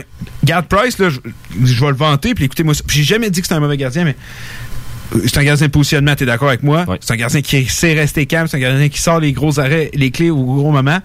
Mais, c'est- ah, il a l'air de s'en foutre, puis il a pas l'attitude. Dans les yeux, moi, je vois pas un gagnant. Moi, c'est ça mon problème avec Price. C'est ça mon problème. On va faire. Il est pas d'accord. Non, je suis pas d'accord, mais. Avant que vous vous battiez, parce que parce que Pat a pas l'air d'accord du tout, on, on va s'en aller faire une toute petite pause, puis euh, je t'invite à rester avec nous autres. On va continuer à parler de la LNH au retour. Euh, on va même discuter, je sais pas si t'es euh, calé en LHJMQ, mais parce que c'est quand même la relève de la LNH, puis il y a quelque chose qui m'a choqué. Puis euh, je voulais juste simplement dire, je vous invite à aller suivre le Twitter de Pat, c'est NHL Portrait. Honnêtement, c'est le fun, c'est amusant. Il y a, de temps en temps, tu tweets des trucs amusants. Tu peux voir les, les joueurs euh, euh, avoir avec leur nouveau jersey. C'est vraiment un très beau, euh, très beau Twitter. Et en plus, si t'es chanceux, t'as une demande spéciale, Ah. peut-être que Pat. S'il y en a qui me- commencent à me suivre grâce à l'émission, écrivez-moi, dites-moi que vous m'avez entendu, puis je vais vous en faire un montage avec plaisir. Alors, pendant que les Rams mènent 20 à 6 face aux puissants Saints de la Nouvelle-Orléans, on fait une pause, on vous revient à Hockey Night in Levy à CJMD.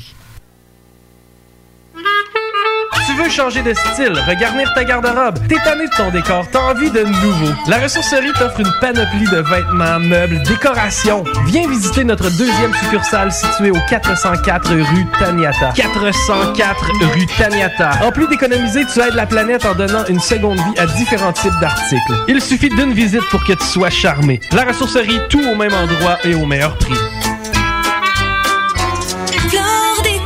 Saviez-vous que Flore Déco offre un service clé en main pour vos rénovations? Des conseils, du design, l'évaluation et mesure, la livraison et même l'installation. Comptez sur nos experts pour des rénovations sans tracas. Nouvellement déménagé au 4674 boulevard Guillaume Couture. Nos spécialistes se feront un plaisir de vous accueillir dans notre nouveau décor.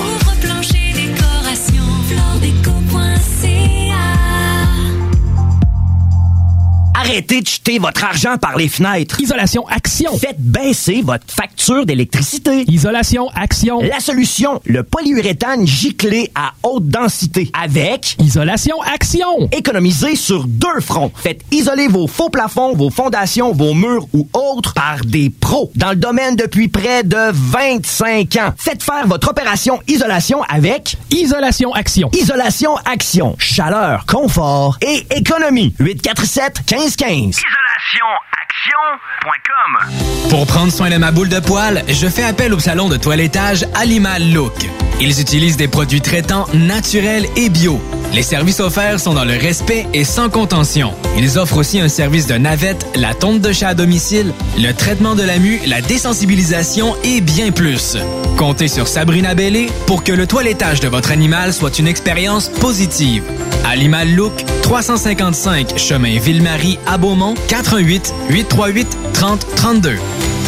C'est le Volksfest chez Rinfraie Volkswagen Levy. Des rabais comme 0% à l'achat jusqu'à 72 mois sur les Golf, Golf, Sportwagen, Jetta et Tiguan. 5000 dollars de rabais sur nos Atlas. Rinfraie Volkswagen au cœur de Lévis Centreville depuis 53 ans. Bientôt près de l'autoroute 20. Depuis 25 ans, Lévis perdure un succès incroyable.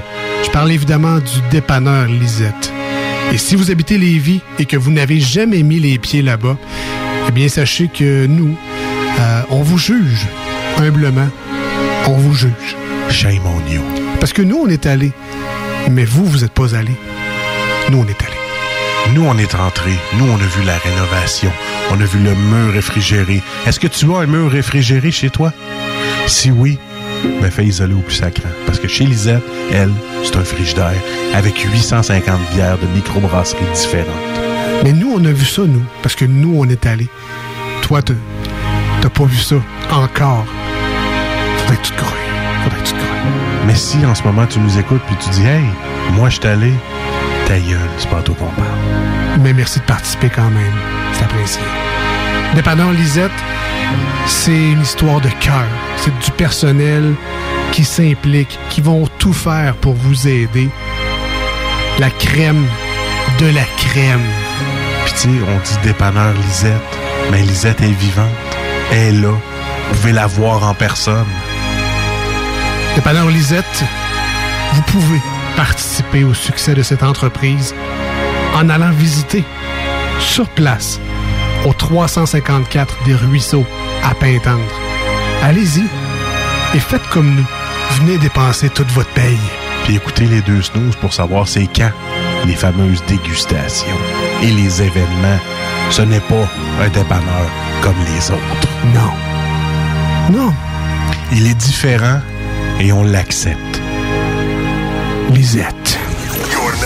96.9. La radio de Lévis, la station du monde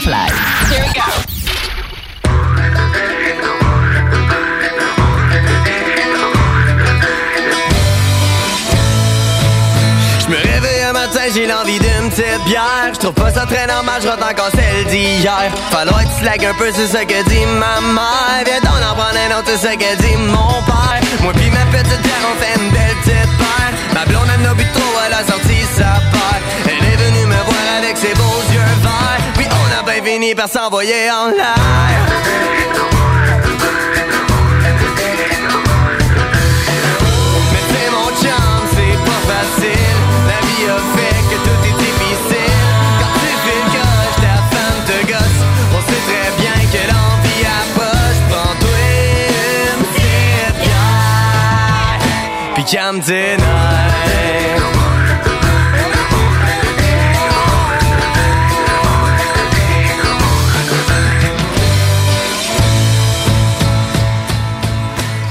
Patrick a quitté la place, mesdames et messieurs. Dale et euh, lui en sont venus au coup. À propos de Carey Price. Et, et ça finit dans un bain de sang, mesdames et messieurs. Et. Bon, fait que. On est des joueurs de hockey, on a le droit de se battre, 5 minutes chaque. Je suis revenu. Ouais, ben, toi, t'as pas purgé ton 5 minutes encore? Je t'inviterai à partir.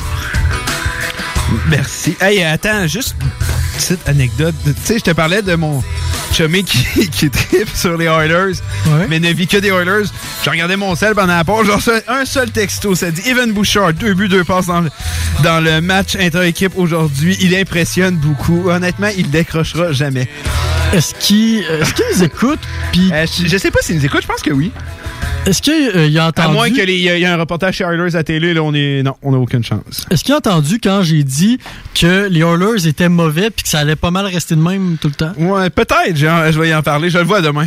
Ben, s'il nous écoute puis qu'il ben, nous écoutait pas tantôt, je tiens juste à dire que euh, oui, on a été chercher Neil, puis oui, euh, on a un nouveau DG, mais honnêtement, il y a rien qui va changer. Ça rime. Je suis pas d'accord, je suis pas d'accord, un mais on. poème sur les Oilers d'Edmonton. Euh, pendant que euh, on parle des Oilers d'Edmonton, ben les, les Saints qui entament une remontée, dis-je, et qui euh, sont en train de oh c'est 20 à 9 maintenant, rien n'est terminé, surtout quand on connaît Drew Brees. Les Chiefs de Kansas City qui mènent 28 à 10 face aux Raiders. Il reste pas beaucoup de temps au euh, quatrième quart 6-25, donc euh, c'est pas mal dans la poche pour les Chiefs. Et les Bears de Mitch Trubisky sont à 3 minutes 45 d'une peut-être victoire. Ils mènent par 7 points, c'est 13 à 6 face aux Broncos. Et ce soir, on va parler, ben, quand on va parler à Willy, on va pouvoir parler du match de- d'une des meilleures équipes de la NFL, des prétendants au trône pour une deuxième fois en trois ans, mesdames et messieurs. Et oui, j'ai nommé Les Patriots. Et oui, j'ai nommé les Eagles de Philadelphie. Un malaise. Couper l'herbe sur le pied, hein? Eh, c'était, euh, c'était un beau moment. un beau malaise. Merci. Ce malaise était une gracieuseté d'entretien 36. Pour un message, pour un ménage parfait, entretien 36. Ouais, c'est tout. Et pour des malaises de qualité. Et le Monday Night Football va être meilleur que jamais, hein, avec les Browns et les Jets. Mais là, les Browns doivent se relever et aller gagner ce match. Je peux pas croire, justement. On va en parler avec Will. On va en parler avec Will. Oui, oui, on va garder nos provisions. Là, on, on a mangé du foot, puis on va, on va continuer à en manger tantôt. Là, je veux dire, il faut quand même qu'on se garde de l'appétit. Euh, là, si vous voulez nous appeler, on aimerait ça euh, vraiment discuter. Parce que tu sais, nous autres, on connaît le hockey, mais euh, on connaît aussi le football. Mais notre dada, c'est le hockey. Mais il y en a que leur dada, c'est la CFL. D'autres, c'est la NFL. D'autres, c'est la MLB. Si vous voulez, hey, si vous voulez nous jaser de volleyball en fauteuil roulant, écoute, euh, on est ouvert à tout. Appelez-nous, parlez-nous de votre sport. Puis aussi, la question qu'on vous pose sur, euh, sur les internets, sur Facebook, c'est euh, le, le film de Bob Bissonnette, là, le meilleur documentaire au J'ai monde. hâte d'aller le voir. Ah, moi aussi, ça sort dans les cinémas. C'est le 20 septembre. Mhm. Ça, je vais aller le voir, c'est sûr et certain. On vous invite à aller le voir aussi. Puis euh, d'ailleurs, Bruno Lachance, le, alias Brun, euh, le réalisateur du documentaire, qui va être en entrevue avec euh, Thomas euh, dans le chiffre de nuit à 22h. Ben, l'émission commence à 22h. Donc, si euh, ça vous tente de rester éveillé, euh, passer 10 heures du soir, ben prenez-vous deux trois cafés pour être sûr d'entendre ce que Bruno Lachance a à dire. C'est Ça, ouais, ça va être très intéressant, j'en suis convaincu. on a, dé- on a d'ailleurs j'ai eu- déjà eu la chance. Toi, je sais pas Ouais, si Oui, on a, on- il nous a rendu visite à l'école, puis on a pu entendre euh, euh, parler de ce documentaire-là. Puis honnêtement, c'est un travail, c'est c'est que- pratiquement le travail d'une vie. C'est pour ça que je pense que ça, on- ça mérite encore plus qu'on y donne beaucoup d'attention. Soyez là à 22h dans le chiffre de nuit pour en entendre parler. Et d'ici là, ben, on veut vous entendre parler avec nous. Fait que si vous voulez nous appeler, c'est euh, facile en studio, c'est le 88 903 5969. Sans frais, ben, c'est le 184 1844 avant le numéro. Répète-le donc. Mais plus lentement et de façon plus civilisée. 903 5969. Et par texto, le 581 500 1196. Vous avez saisi? Parfait. On attend donc, euh, si ça vous tente de nous appeler, si ça vous tente de nous texter aussi, on va être bien content de savoir ce que euh, vous autres, c'est quoi votre meilleur euh, souvenir, meilleur remember de Bob la Rockstar, puis pas à peu près Bissonnette. Euh, puis aussi de... Si vous voulez parler aussi de sport ou quoi que ce soit. Ben oui, comme j'ai dit, foot- le football en fauteuil roulant, etc. As-tu vu, justement, en parlant de sport, as-tu vu les nouveaux chandails de la Ligue nationale qui sont sortis? Dans les derniers jours? Oui, il y a des gilets On de- va les mettre, justement, sur nos réseaux sociaux aussi à la fin de l'émission. Oui, euh, c'est des gilets vraiment... euh, les Oilers, il est horrible. Hey, Oilers, non, non, non, non, non. Oilers, hey, je suis même pas Les Jets, il est beau, ça, je te le Jet, concède. Jet, il est magnifique. Mais Jet, les- là, je le remplacerais quasiment le premier par lui. Les Oilers, puis ça, euh, j- j'aimerais quasiment aussi que ça fasse l'objet d'un vote. Est-ce qu'on pourrait pas plus ramener le gilet du temps où Jacques Plante était là? Ah, tu me l'as montré tantôt. 73, 74. C'est laid, non, man. 74, 75. Jacques Plante jouait pour les Oilers. Il y avait un. Ah, c'est- c'est- non, mais c'était un chef-d'œuvre. On va les poster, là, puis on mettra lui de Jacques Plante au pire. On mettra un sondage, c'est quel le meilleur entre lui de Jacques Plante puis le nouveau. Pas mal sûr que le nouveau va gagner. On partira pas un débat parce qu'on le sait, anyway, que je vais gagner. Euh, à place, j'aimerais ça te parler de... Euh, puis là, je t'ai expliqué pourquoi les RFA, puis je t'ai expliqué ça comme un vrai professeur parce que toi, t'en as aucune idée. Euh, pourquoi les Ah RFA sont de plus, de plus en plus nombreux à demander des gros, gros, gros contrats jeunes. Puis ça... Ça a été un sujet de discorde entre nous. Braden Point, qui aurait refusé une offre d'un contrat d'un an. Ouais. D'un an que. Je sais. Le salaire, j'ai pas vu, mais de ce que j'aurais entendu, c'est un offre d'un an qui aurait été proposé à Brandon Point. Euh, Julien Brisebois, derrière. euh, L'idée derrière cela, ça aurait été. On, on veut essayer une dernière fois avec le roster qu'on a actuellement. Et par la suite, il y aurait des changements. Et là, tu l'aurais ton contrat à long terme, full salaire. Ça, on appelle ça un contrat de transition. Ouais. Un peu comme Kevin Laban a eu, sauf que lui, euh, c'est peut-être un peu exagéré, un an, un million, mais lui, d'après moi, c'est qu'il a dit je parie sur moi, je vais avoir plus. C'est bien fin, c'est bien correct. Mais moi, quand je t'ai dit ça, t'étais là, pourquoi Pointe l'accepte pas, blablabla, blablabla. Moi, dans mon cas, c'est tu dis à un joueur, hey, je vais te donner un an, 5 millions, puis l'an prochain, je vais donner ton gros contrat. Ouais, mais qu'est-ce qui arrive si je me blesse? Qu'est-ce qui arrive s'il y a quoi que ce soit? Parce que 5 millions puis 60 millions, il y a une méchante différence entre les deux. Moi, c'est de là que je comprends. Puis surtout que dans les nationales, c'est pas comme dans le football, c'est de l'argent assuré. Ben, il y a des contrats avec de la, de la monnaie assurée. De la monnaie. Nikita. Kucherov, quand il a accepté... C'est pas exactement la oui, même mais c'est chose. un contrat de transition aussi. Ku- Kucherov, c'est trois ans? Trois ans. Ben, trois ans, c'est un contrat de transition Mais quand même. Il contrat- a accepté à un bas prix, incroyablement stupide pour le talent qu'il avait, puis pour ce qu'on savait qu'il allait devenir plus tard. Mais il a accepté un contrat à un montant exagérément bas pour pouvoir aider justement le Lightning à aller chercher une Coupe Stanley pour être sûr de pas avoir à échanger que ce soit, Stamkos ou encore euh, Victor, euh, tu sais, qu'il aille à échanger un élément important de l'équipe. Ça, je suis d'accord avec toi. Mais trois ans, ça serait pas la même chose. Trois ans, je dirais oui, un contrat de transition. Surtout sachant qu'il y a tout avantage à faire ça avec les, le- la négo- les contrats de négociation des euh, droits de télévision de la nationale qui s'en vient. Je vous jure que Connor McDavid, si peut-être une coupe d'année, 12 millions par année, ça sera pas si pire que ça. Si le, les joueurs vont avoir à voter, d'ailleurs, c'est demain. Ouais. Si je me trompe pas. Si ils décident de réouvrir la convention pour tenter de la renégocier. Fait que dans le fond, là, ça voudrait dire que le lockout éventuel serait en 2020-2021. Sinon, c'est en 2021-2022. Ima- imagine. Imagine si le lockout est en 2020-2021. là. Ben, Point, il fait quoi avec son contrat, tu sais? S'il signe trois ans, c'est une année de perdu. là. Effectivement, là-dessus. Mais moi, je te garantis qu'il n'y aura pas de l'accord. Moi, je donne deux ans. Avant. Non, mais mo- moi, j'y donne deux ans max. Ça pointe pas, pas question d'une troisième année. C'est un, c'est un contrat euh, tout petit, tu sais, de transition. Il y a quoi, 21 ans? Il y a 21, 22. Il a été repêché en 2016. Il y a, 20 Ouais.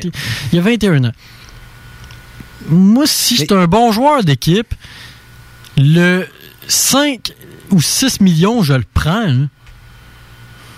Je je le prends. Le 5 ou 6 millions pour un ou deux ans. Puis l'année prochaine ou dans deux ans, ben c'est quoi?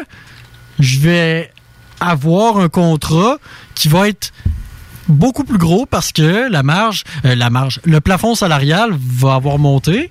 On va être rendu à un moment où euh, le salaire de Marner va paraître bas. Ben bas, pas bas, mais ouais. mais moins haut. Moins haut. Dans deux ans à peine, on va être rendu là. Ça, je suis d'accord avec toi, mais peut-être qu'il n'y a pas la même vision des choses. Peut-être que Brandon Point se dit Bah, je pense pas qu'il se dit, j'en ferai jamais une saison comme ça, mais peut-être qu'il se dit, je vais te payer là. Il a fait 92 points. Des joueurs qui font 92 points dans la Ligue nationale aujourd'hui, d'habitude, c'est dans les 7 chiffres, là. Les 7-0, je veux dire. Mais. Point mériterait un, un salaire de 10 millions s'il veut, puis il va l'avoir. Mais est-ce qu'il paraît, il aurait refusé déjà plusieurs offres hostiles? Pointe, si j'étais Julien Brisebois, euh, je sais pas si Brisebois a le même charisme que Eiserman avait. Moi, j'aurais tendance à croire que non. Mais on s'est quand même bien. Malgré qu'il a fait du bon travail, il était cherché Maroon et Shattenkirk à Ouais, prix euh, oui, je, je dis pas que c'est pas un bon DG, je dis Mais côté- le charisme. Côté charisme, ça, ça joue. Steve Eiserman, je sais pas comment il était exactement avec les joueurs, mais soit il a réussi à convaincre Kucherov de signer un petit contrat en y faisant un colleux puis en lui disant t'es important pour l'équipe, ou encore en le battant avec un bâton de baseball. mais d'une façon ou d'une autre, il a réussi à convaincre Kucherov de signer un contrat qui rendait pas justice à lui. Puis Galchenyuk, on n'est pas ailleurs, on n'est pas à la même place pantoute, mais Galchenyuk, on appréhendait que ça allait être un joueur im- important pour le Canadien, puis Galchenyuk, on sait c'est quel genre de joueur, c'est le gars qui se dit je suis important. Il a quand même signé un contrat de deux ans de transition. En se disant, ben... Ouais, mais Galchenyuk n'a pas fini dans le top 10 des marqueurs. là. Oui, mais Galchenyuk se disait je suis important. Galchenyuk a un ego qui est peut-être plus gros que celui de Braden Point. Puis il, il a, il a signé un contrat de, euh, de transition euh, qui était qui, qui, qui coûtait presque rien aux Canadiens en se disant anyway dans deux ans je vais en avoir un autre contrat. Non, mais tu, soulèves des points vraiment intéressants, mais ce qu'on oublie derrière ça, c'est que c'est- pas rien que des joueurs de hockey, c'est des êtres humains, donc chacun ses, chacun a ses opinions différentes face à la question. Chacun, a- tu sais, oui, t'as beau avoir un joueur d'équipe, mais t'es là, tu te dis, hey, moi, je je viens d'avoir une session de 92 points, je veux être payé à ma juste valeur, qu'est-ce que tu veux faire? Le gars veut être payé à sa juste valeur. Puis on le sait pas. Tu sais, on aura beau dire ce qu'on veut, on entend des rumeurs ici et là. On le sait pas ce qui se passe derrière une table de négociation. Hey, avant que Marner signe son contrat, la veille, j'avais lu, ah, euh, Marner très loin d'une entente. La, la- journée, ah, Marner, il y a eu des rapprochements. Tu sais, on le sait pas en réalité. On a beau dire ce qu'on veut. On, tu sais, il y a 4-5 gars que, si McKenzie, Drager, euh, Lebrun, les gars comme ça, s'en vont dire des trucs, moi, probablement que c'est vrai. Mais la part des rumeurs qu'on va voir, c'est sur des sites que, des fois, c'est dur à voir. Là, en ce moment, de ce qu'on entendrait, là, c'est Lebrun qui a dit que Pointe serait loin d'une entente. Donc, non, lui on le croit. lui, je le crois. Donc, Mais si euh, Eklund de Hockey Buzz nous dit, euh, euh, lui, il nous, il nous dit des affaires comme Hey, McDavid va être échangé à Philadelphie demain. Ouais! Ah, laisse-moi en douter. Ben, malgré que s'il sort cette rumeur-là, peut-être que je croirais. Si McDavid, là, je me dirais, OK, il y a de quoi qui se passe. Mais tout ça pour dire que c'est du cas par cas, tous les joueurs, les RFA qui en ce moment. Mais l'effet domino vient d'être commencé. On va voir ce qui va arriver. Et euh, je suis convaincu que Pointe, il va y avoir, un- le dossier va se régler, que ce soit par échange ou quoi que ce soit. Je suis convaincu que le dossier va finir par se régler avec tous les joueurs. Puis Besser, ça s'en va où, ça? De ce que j'ai vu aussi, Besser, euh, ça serait très loin d'une entente. Très, très loin d'une entente. Rantanen. Rantanen, à ce qui paraît, ça serait, on, ça serait, on jouerait avec un million de différence. Ben, Rantanen, ce qui est encourageant, c'est que il a pas menacé d'aller dans son pays, il a pas menacé non, plus d'aller s'entraîner avec personne d'autre? Il est-tu au Colorado? Non, il est pas au en- Colorado. Il est en, Finlande. Il est en Finlande. Mais à ce que je sache, il s'est pas engagé avec personne d'autre. Fait qu'il a l'intention, peut-être à court terme, de revenir au Colorado. Il, a- ben, il a dit que la seule option où il allait jouer, c'était Colorado. Non, mais tu sais, je veux dire, il peut signer au Colorado au mois de novembre, mais tu sais, à très court terme, si c'est pas engagé avec personne d'autre pour le moment. Non, mais c'est ça que je te dis. c'est- Il a dit c'est Colorado ou rien. Ben, Colorado, c'est la LNH ou rien. Mais tu sais, c'est parce que j'en parlais euh, justement avec euh, un ami l'autre jour, puis il a soulevé un point intéressant, puis il a raison. Il a dit, tu sais, Joe Sakic arrive, il dit, hey, euh, je vais te donner tel nombre d'argent, mais mon Lendeshkog McKinnon, il gagne pas, il gagne 5 millions et 6 millions par année. C'est vrai que tu dois pas te sentir mal, mais te dire, ouais, pourquoi je te donne autant d'argent, mais en même temps, c'est un autre contexte, les contrats ont été signés dans d'autres époques, mais tu sais, ça peut être un point intéressant. Ça va être à surveiller. Ouais, l'effet parce- domino. L'effet domino arrive, ça, j'en suis convaincu. Parce que là, les camps sont commencés. Puis d'ailleurs, on va surveiller plein de Québécois dans les camps. Euh, je pense à Jacob Pelletier, qui est le premier choix des Flames de Calgary, 27e, 26, 27, 26, 27. Moi, j'ai 26 dans le 26. On va dire 26 au total. De toute façon, un rang de différence, on s'en fout un peu. Hey, je t'annonce que les Golden Knights ont gagné et Max Pacioretty a 3 buts de passe. C'est 26. Bon, 26e. Euh, Samuel Poulin qui a été repêché 21 par les Pingouins. Ça, tu Solide. Tu le confirmes? Je te le confirme. Et Raphaël Lavoie qui a été repêché 37, 30 et- 38. Ouais, c'est 36, ça c'est 38, ouais. Ça, c'est, attends, ouais, c'est ça, c'est 38. Fait qu'on va surveiller plein de Québécois, puis ça, ben, ça, ça m'a amené euh, euh, à penser à quelque chose dans ma tête. Ben, penser à quelque chose, j'ai vu quelque chose d'intéressant sur Facebook, puis tu l'as vu aussi. Puis ça, c'est euh, c'est le reflet de, euh, de ce que Hockey Québec propose depuis euh, avant même que je commence à jouer au hockey. Tu sais, mettons, j'ai commencé à jouer au hockey en 2008. Fait que dis-toi, ça fait une quinzaine d'années que Hockey Québec a une. euh, peut-être même plus longtemps. On, on a l'impression qu'on est en retard sur la Ligue de l'Ouest puis la Ligue de l'Ontario. Et les chiffres nous donnent raison. En retard. Les chiffres nous donnent raison. Cette année, il y a 326 joueurs de la Canadian Hockey League. Ça, c'est la Ligue canadienne. Ça regroupe la OHL, la, la Ligue d'Ontario, la WHL, la, Ligue de l'Ouest. Il y a 106 joueurs de la Ligue de l'Ouest. Ça, on s'entend déjà pour dire que c'est la deuxième meilleure. Celle qu'on sait que c'est la meilleure ligue au Canada, c'est la Ligue d'Ontario. Ils ont 143 joueurs. Et devine, euh, ce n'est pas une surprise, l'équipe qui a le plus de joueurs au camp de la LNH, Les Knights de London avaient 14, je pense. ben, ils sont mal pris. C'est l'école de Delanter. Ils sont bien, bien mal pris. Parce que là, ils... Bon, mais c'est ça année après année, puis inquiète-toi pas, il y en a des jeunes qui vont prendre la relève, même s'ils sont pas là. là. Ben oui, année après année, c'est une des meilleures équipes. Ils ont eu une mauvaise saison il y a trois ans. Ben, c'est quand il avait perdu Ketchuk de. Ketchuk, euh, c'était qui les joueurs? Ketchuk, Marner, puis Marner. euh, ouais, dans- euh, non, il était encore là. Ouais, c'était c'est leur meilleur joueur, je pense, cette année-là. Il avait genre fait 60 points. Non, ça avait pas été une, euh, une saison euh, incroyable, mais tu c'est normal, là, t'as-tu. Mais c'était leur premier trio. C'était ridicule? Les deuxièmes, c'est le Storm de Guelph. Et on- aussi, on donne l'équipe de la LNH qui a le plus de joueurs par ligue. C'est comme la Ligue de l'Ouest, c'est les Maple Leafs avec 18. La Ligue de l'Ontario, c'est les Golden Knights avec 18. Et ah, la LHJMQ. Est-ce qu'on dit souvent que euh, Marc Bergevin euh, et Trevor Timmins n'aiment pas les joueurs du Québec? Oh, surprise, 17 joueurs de la LHJMQ qui sont au camp du Canadien cette année. Bon, il y en a une coupe qui vont être coupées euh, incessamment. Ouais. Mais reste euh, les Moussettes d'Halifax qui sont l'équipe par excellence de la LHMQ pour ce qui est de produire des vedettes en ont neuf. C'est déjà une très bonne nouvelle. Mais c'est ça, en plus, c'est pas rien que des joueurs, c'est des vedettes là, qui produisent. là. Mais le constat qu'on se fait, c'est que si la meilleure équipe de la Ligue euh, du Québec envoie 9 joueurs au camp, 9 joueurs sur 77, on en a 29 de moins que l'Ouest. Et on en a 66 de moins que l'Ontario. Ça fait des années qu'on critique Hockey Québec. Puis le hockey scolaire vient un peu donner une opposition.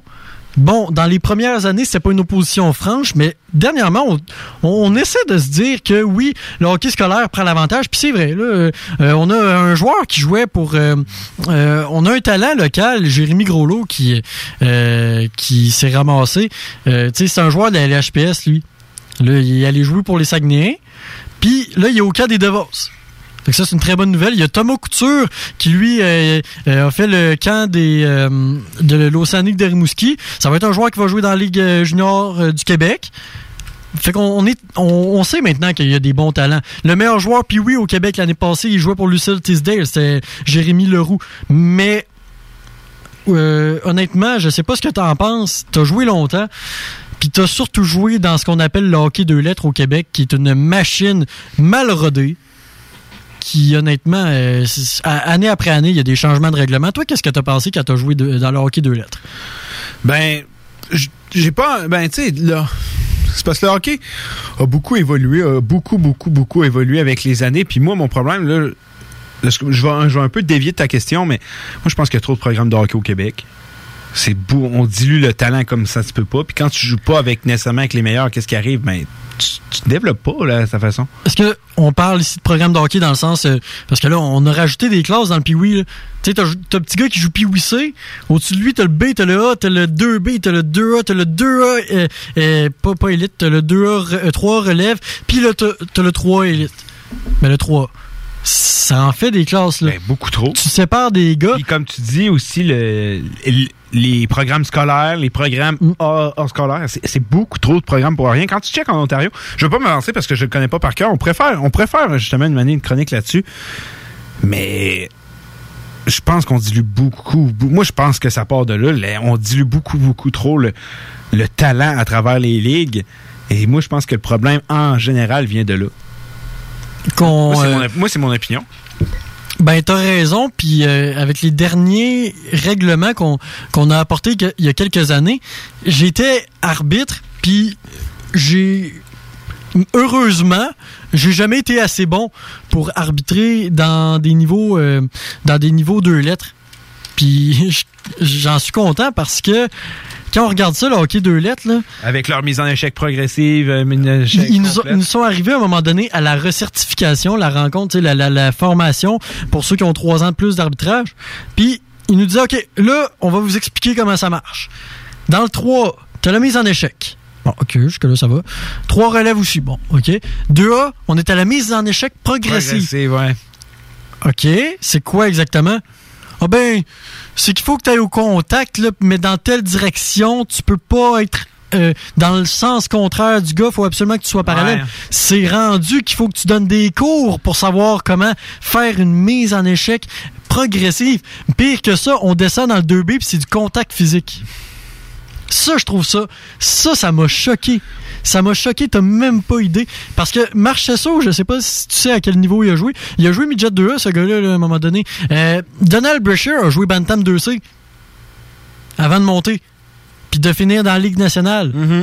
Si tu permets pas à des jeunes, si tu dis, oh, Bantam 2B, vous allez jouer mise en échec euh, euh, contact physique, c'est parce que tu crois pas que ces jeunes-là peuvent se développer sur le tard.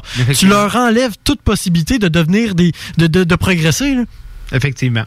Ça, je suis d'accord à 100% Mais euh, pour revenir au chiffre que tu disais, ça me, ça me surprendrait pas par contre qu'on reprenne du galon euh, lors des deux prochaines saisons. On sait qu'il y a des grosses cuvées qui s'en viennent à Québec. On a déjà pensé à Lafrenière qui s'en vient, Drix Lapierre qui a toute qu'une saison et plusieurs autres. Théo Rochette, qui Théo Rochette, techniquement Théo est un Rochette. Suisse, mais. euh, un Canadien, de- un Québécois d'adoption. Un. Québécois-Suisse. Un Québécois-Suisse. Donc, euh, plusieurs gros joueurs. Fait que ça.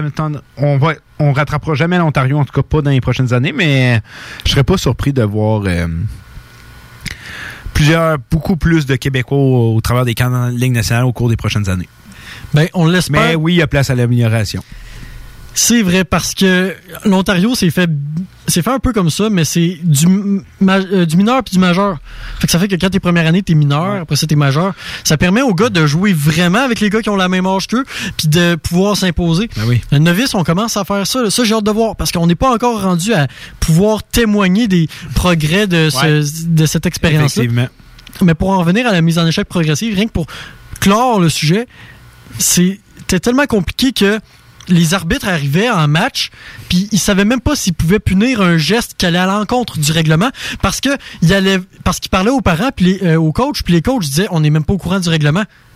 Inquiète-toi pas, j'ai coaché dans le 2B, la sa- Bantam 2B la saison dernière et match après match, l'arbitrage était différent. L'interprétation du règlement était différent. Et euh, nous, les entraîneurs, c'était un vrai casse-tête qu'on était incapable d'élucider. Ben, c'est ça le problème, parce que là, les arbitres, eux, reçoivent le message. Les arbitres ont de la misère à le comprendre parce que, coudon, ça devient quasiment comme du charabia. Bien en plus, là, les gérants des équipes sont obligés, de transmettre le message au coach, mais aussi aux parents.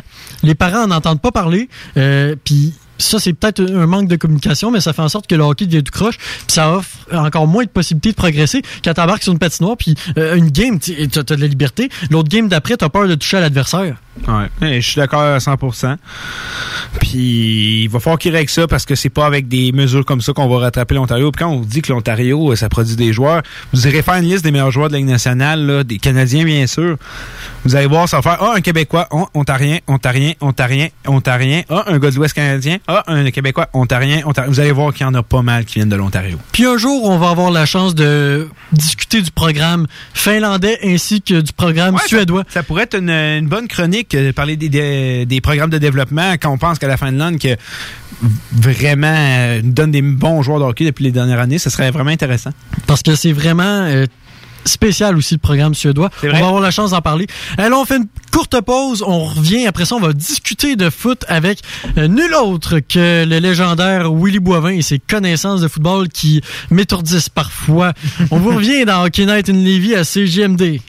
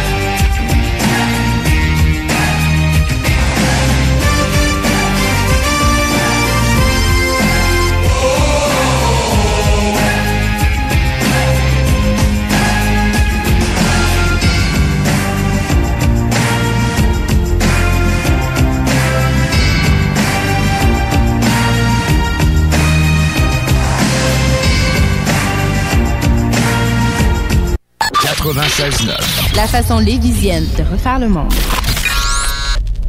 Votre journal de Lévis vous suit partout. Soyez informés des nombreuses activités qui se tiennent dans notre grande ville grâce à notre édition papier, disponible dans votre Publisac ou notre édition numérique, disponible sur votre tablette ou votre cellulaire grâce à l'application Mon Journal Local. Restez informés et suivez votre actualité locale au quotidien au journaldelévis.com, sur notre page Facebook ou sur notre fil Twitter.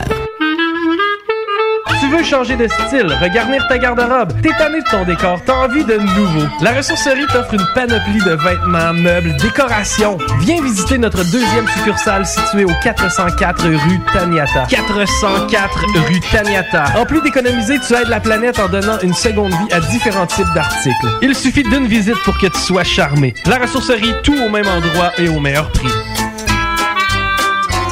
Salut, c'est Tiggy. Là, je vous parle des boutiques L'Inventaire parce que si vous n'êtes pas encore allé, c'est le temps que je m'en mêle. Mes chums Manu, Louis et Lisanne sont rendus à trois boutiques aux Galeries sur Saint-Joseph puis dans le Vieux-Port. C'est pas pour rien que ça se développe aussi vite, c'est parce qu'aller là, c'est une expérience. Si t'achètes rien, t'as le goût de faire une donation tellement t'en as appris puis que ça t'a inspiré. Mais ça, c'est moi parce que j'y vais trop souvent. 99% du temps, tu ressors de là avec de quoi qui te facilite la vie plus le cadeau pour la personne pour qui tu pas l'inventaire.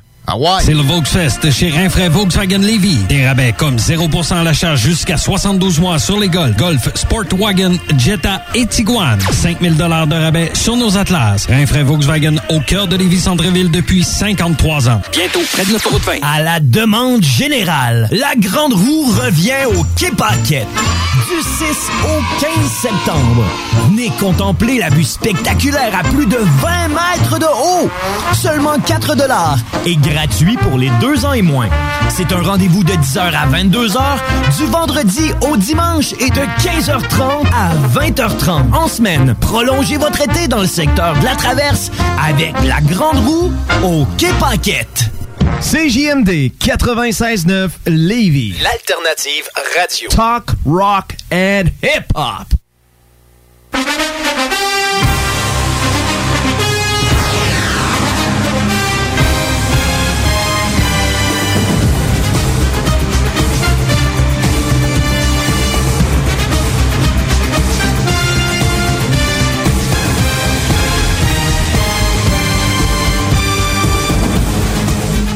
De retour dans Hockey Night in Levy à CGMD 96.9. Mon nom est Kevin Dulac et je suis toujours avec Dale.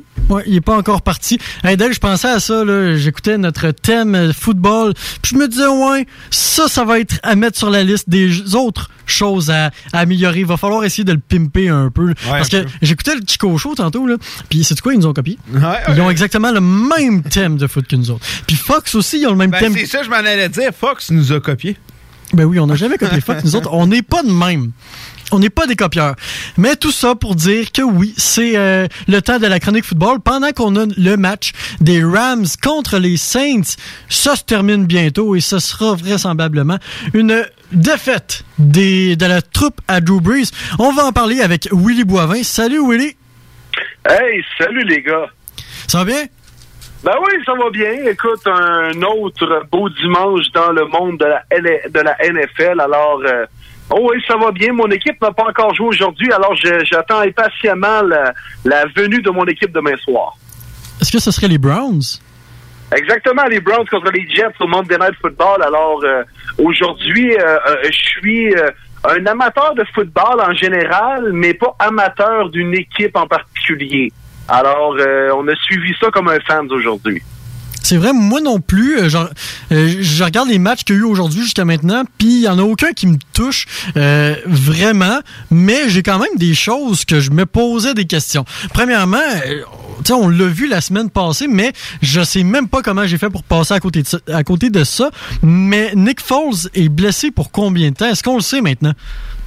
Ouais, Nick Foles, écoute, il s'est blessé à son premier match avec les Jaguars euh, de Jacksonville. Il a signé un contrat cet été avec cette formation-là. C'est un nouveau départ pour lui après euh, euh, un superbe parcours chez les Eagles de Philadelphie, couronné d'un Super Bowl et tout ça. Là, Kevin, pour répondre à ta question, il devrait rater au minimum deux mois d'activité. Et il s'est fracturé la clavicule, alors c'est pas une mince blessure. Euh, il est euh, en train de récupérer de tout, de, de tout ça et c'est Gardner Minshew qui, qui le remplace chez les euh, Jaguars présentement. C'est un carrière recru qui a une histoire un peu particulière. Il est arrivé un peu de nulle part. Il a, il a fait son nom dans la dernière année dans la NCAA. Finalement, les, les Jaguars l'ont repêché au dernier repêchage, puis profite un peu de la blessure à Nick pour s'illustrer à ses débuts dans la NFL. Il a vraiment pas mal fait aujourd'hui du côté de Houston, alors que les Jaguars affrontaient les Texans. Même les Jaguars ont égalisé le pointage en fin de match. On est allé pour une tentative de deux points pour tenter de gagner le match. On est allé vraiment all-in. Comme on a placé nos jetons au, au milieu de la table, on est allé all-in du côté des Jaguars. Finalement, ça s'est retourné contre nous. Euh, on n'a pas réussi à la convertir deux points, donc le match s'est terminé. On a perdu euh, que 13-12 contre les Texans. Mais euh, bref, donc Nick Foles devrait rater plusieurs semaines d'activité. C'est plate pour lui parce que moi, je pensais qu'il allait, avoir un impact avec les euh, Jaguars. Euh, c'est un bon carrière qui a fait sa marque dans la NFL, mais c'est malheureux. Puis on, on en voit plusieurs blessures depuis le début de, de la saison, les gars, même si la saison est jeune de deux semaines. Drew Brees s'est blessé aujourd'hui. Alors bref, c'est le football. Écoute, c'est un sport physique et puis c'est malheureux les blessures. Ça, t'as devancé ma question. J'allais te demander, c'est qui ce Gardner Minshew? Euh, t'as raison, il y a des statistiques incroyables là, pour un premier match. Euh, 23 en 33, 213 verges, un touché, mais plus impressionnant encore, 56 verges en 6 courses. Je le connaissais pas, mais est-ce qu'on peut s'attendre à ça de lui pour, euh, euh, pour le, le temps que Foles sera pas là?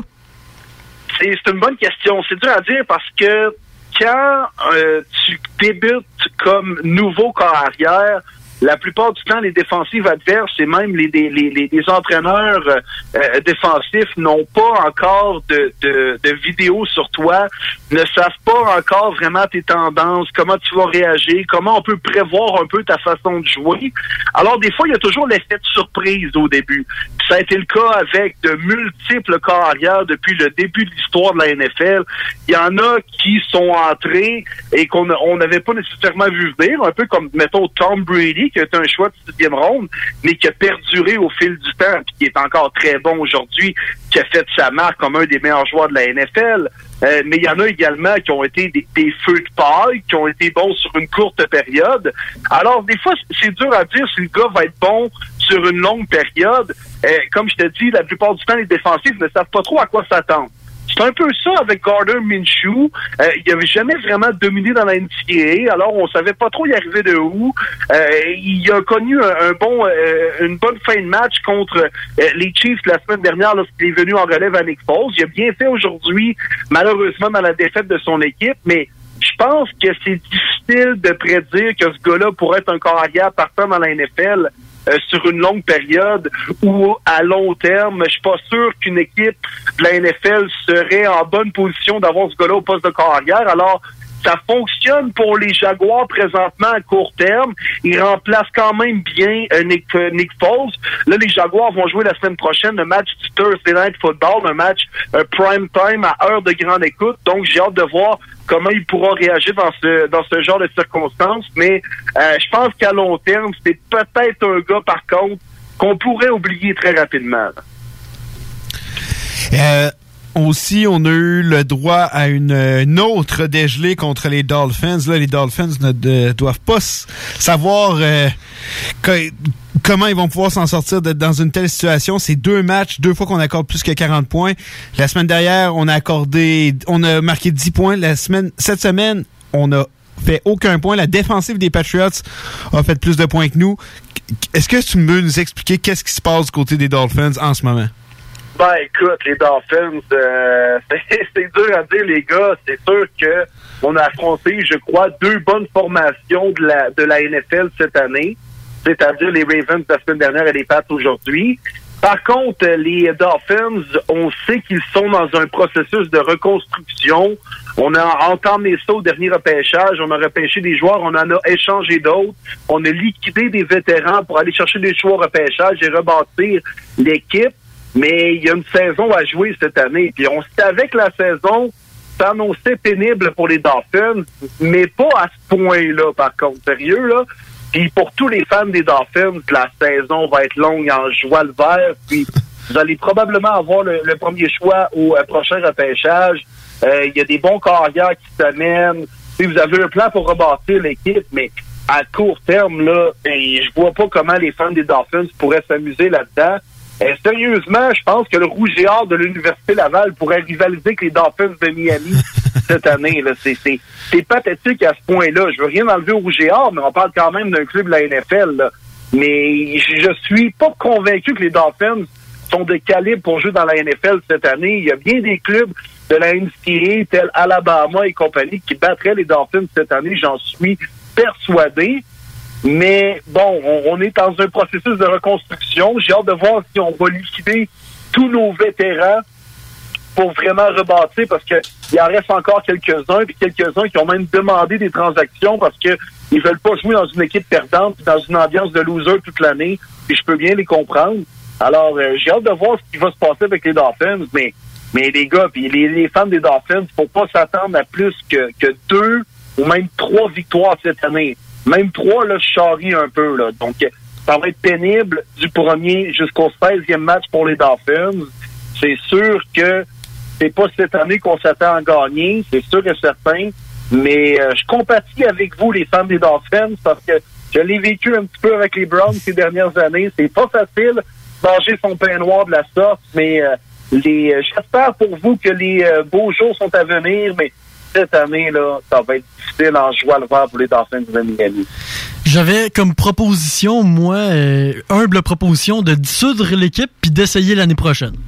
ouais, de la dissoudre ou de la remplacer, au pire. Ce serait intéressant de voir une équipe comme Alabama dominer dans la NCAA, arriver dans la NFL et euh, de voir qu'est-ce qu'ils pourraient faire, comment de victoires ils pourraient récolter durant l'année. Je pense pas que cette équipe-là, avec des jeunes euh, d'âge universitaire, pourrait rivaliser avec les Pats ou les Chiefs et tout ça. Mais euh, contre les Lions de Détroit ou contre euh, contre les Redskins, moi je pense qu'Alabama pourrait tirer son épingle du jeu. Mais les Dolphins cette année, t'as raison Kevin, je pense qu'on devrait déjà les dissoudre et penser à la prochaine saison. Puis au pire cette année, on joue à 31 équipes dans la NFL. Ça serait une bonne idée. On pourrait euh, écrire nos, euh, nos options à Roger Goodell puis voir ce que, Très euh, bonne idée. ce que Envoie monsieur en pense. Euh, mets-moi en CC dans le courriel.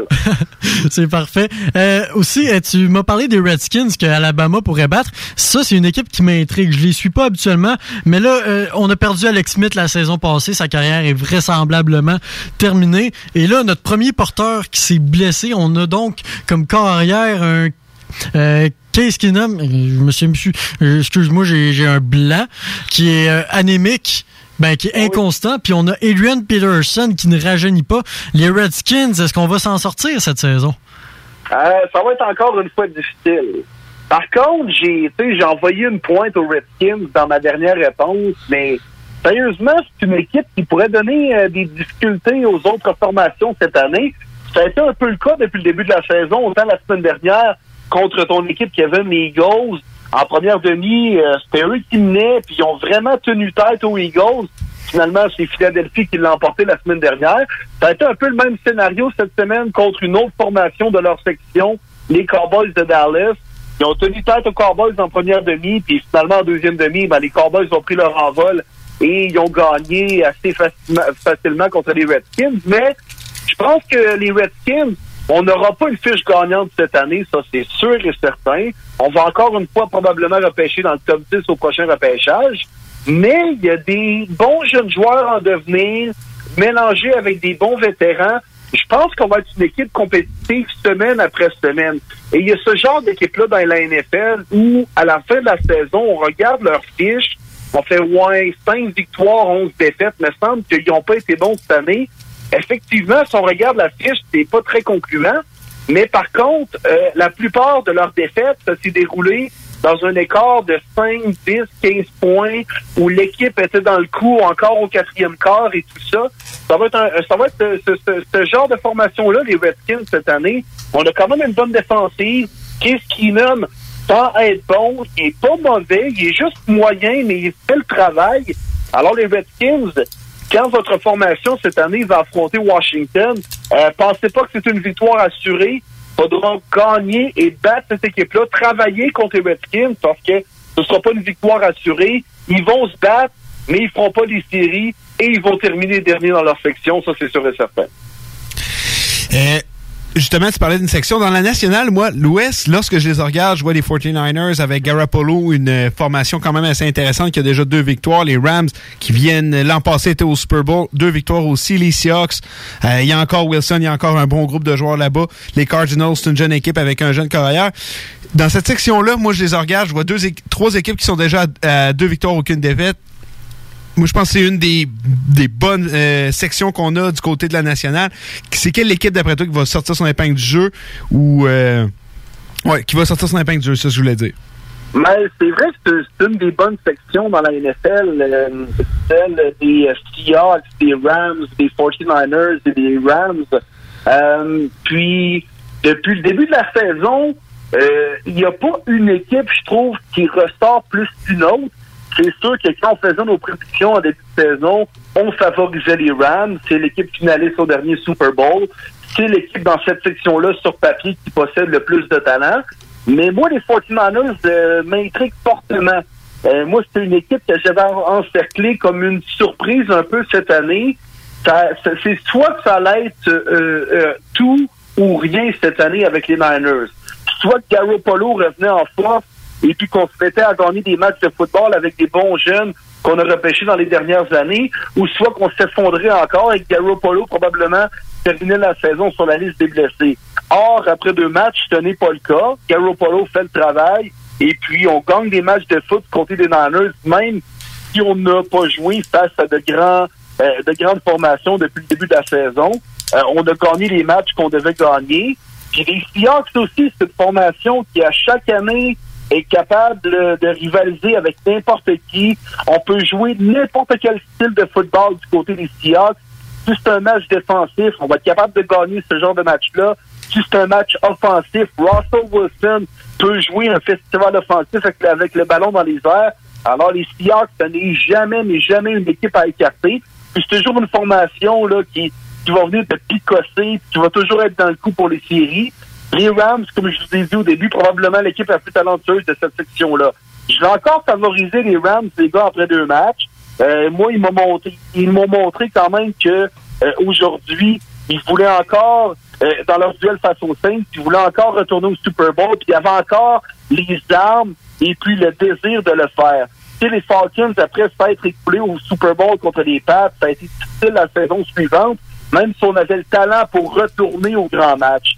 Alors, les Rams, cette année, c'est bien parti. Euh, Jared Goff a signé un gros contrat, puis livre la marchandise depuis le début. Euh, Todd Gurley fait le travail. On a encore une bonne défensive. Je vais favoriser les Rams, mais ça va vraiment se batailler entre les Niners et les Seahawks également dans cette section-là. Puis les Cards, qui ont encore une fois joué un bon match aujourd'hui, euh, finalement ont perdu contre les Ravens, mais Euh, les Cards vont aussi tirer leur épingle du jeu cette année. Puis un peu à l'image des Redskins, euh, des Redskins, comme je vous l'expliquais il y, a, quelques instants, les Cards, ça va être une équipe qui va être dure à battre semaine après semaine. Alors, euh, ça va être dur de jouer dans cette, cette, section-là cette année. Les Rams sont favoris, mais je ne serais pas surpris de voir soit les Niners ou les Seahawks à la tête de cette section-là d'ici la fin d'année. Je regarde euh, la Nord euh, dans la NFC, puis euh, les Packers l'année passée ont mordu la poussière, c'est le cas de dire. Euh, Rogers s'est blessé, puis quand il s'est blessé, euh, on a amené un carrière, le nom m'échappe, puis j'ai même pas envie de m'en souvenir, c'était pathétique. Puis là, cette année, je me demande, est-ce que les succès passent encore par Rogers ou si Rogers est pas là, on va pouvoir s'en sortir quand même? Parce que je regarde euh, Chicago, euh, Trubisky euh, puis Mac, c'est les deux joueurs qui vont mener l'équipe. D'après moi, on a quand même euh, pas une méchante équipe. Puis du côté de Minnesota, ben on risquerait d'être quand même en mesure de compétitionner. Est-ce que Green Bay a ce qu'il faut pour compétitionner, même si Rogers devait encore une fois se blesser? Euh, écoute, ça c'est dur à dire parce que les Packers, c'est tellement une équipe qui dépend de leur corps arrière, un petit peu comme les Saints aujourd'hui avec Drew Brees. On a vu que ce n'était vraiment pas le même club avec Drew Brees au début du match et sans Drew Brees le reste de la rencontre. Puis c'est un peu ça avec n'importe quelle équipe de la NFL. Tu sais, les Pat Mahomes, euh, les Chiefs sans Patrick Mahomes, ce n'est pas la même formation. Même chose avec Tom Brady tout ça. La liste est longue, les gars. Puis tu sais, le carrière est tellement important pour un club de la NFL. C'est important d'avoir une bonne ligne, des bons receveurs, euh, des bons joueurs en défensive, en défensive. Mais si tu n'as pas de carrière, tu ne peux pas espérer euh, de, de, de te rendre bien loin dans le football professionnel, que ce soit dans la Ligue canadienne de football ou dans la NFL. C'est ça te prend un carrière pour gagner. Du côté des Packers, on a peut-être un petit peu trop dépendu de, de, de Aaron Rodgers dans les dernières années. C'est vraiment, c'était, on est all-in avec Aaron Rodgers ou on est all-out parce qu'il est blessé.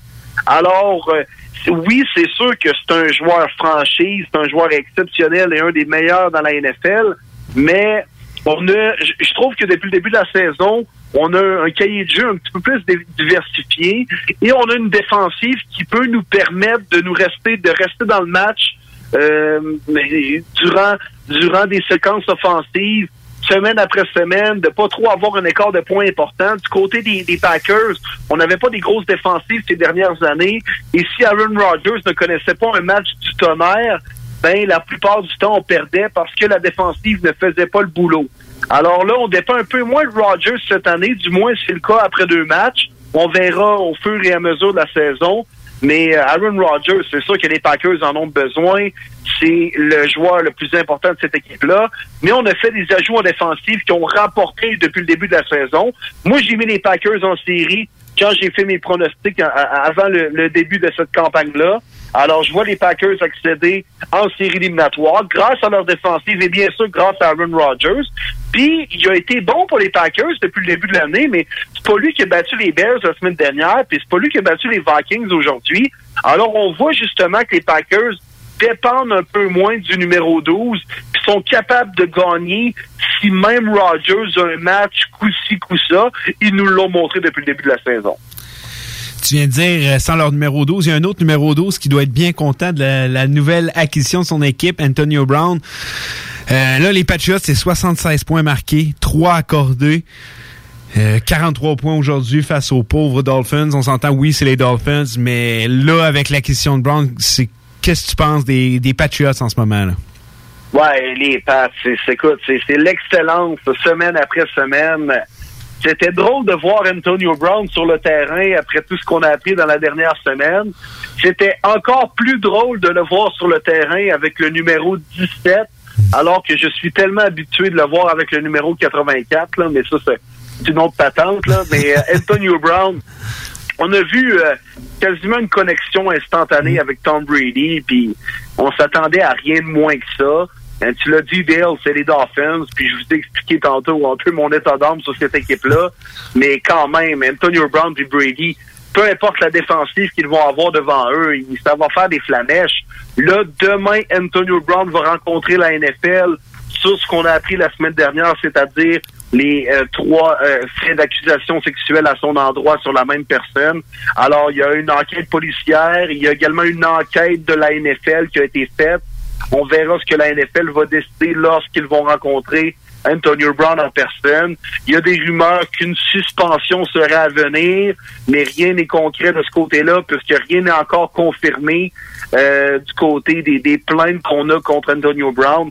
Alors, euh, c'est un, autre scandale, il y a un autre dossier roman savon à suivre avec Antonio Brown. C'est, mais s'il peut être sur le terrain cette année pour les Pats, euh, ça va être dangereux. Puis les Pats euh, sont encore une fois les favoris dans l'américaine. C'est les champions en titre du Super Bowl. Et puis, je regardais leur calendrier dans les prochaines semaines, les gars. C'est la semaine prochaine, je pense, c'est les Jets ou les Bills. Par la suite, il y aura les Giants. Il y aura encore une fois les Jets ou les Bills. Tu sais, dans les 5-6 prochaines semaines, c'est des matchs, on va le dire, faciles et à la portée des Pats. Et euh, je regardais justement le calendrier entier de cette équipe-là, des Pats. Et mis à part les Eagles, les Cowboys à la semaine 11-12, les Chiefs à la semaine 14, moi, je vois personne battre les Pats cette année. Alors, on pourrait très bien, peut-être, avoir une saison parfaite du côté des Pats, comme ce fut le cas en 2007, lorsqu'on a eu 16 victoires, 0 défaites, mais on s'est incliné en finale du Super Bowl contre les Giants. Eli Manning, le helmet catch de David Tyree et tout ça. Mais les, les Pats cette année, les gars, euh, ça va être encore très fort. Et mis à part les, trois matchs que je vous ai nommés, là, je vois pas les Pats en perdre bien bien cette année. Il nous reste euh, une minute. J'aimerais t'entendre sur le happening. Le premier des trois happenings pour le Rouge et c'était samedi. C'était supposé être un gros match. On a eu droit à un match euh, assez décevant de la part des deux corps arrière des deux équipes, particulièrement chez Nord. J'aimerais savoir ce que tu en as pensé. Ouais, écoute, hein, ça a été un match défensif et c'est ce qu'on s'attendait un peu. Les Carabins ont probablement la meilleure défensive au Canada parmi euh, les euh, quatre ligues universitaires au pays. Vraiment, c'est une grosse défensive qui possède Danny Machocha et les Carabins. Mais c'est sûr que du côté du Rougeard, et tu l'as dit, Kevin, euh, Samuel Chénard n'a pas connu un grand match. C'était son baptême au Sepsum.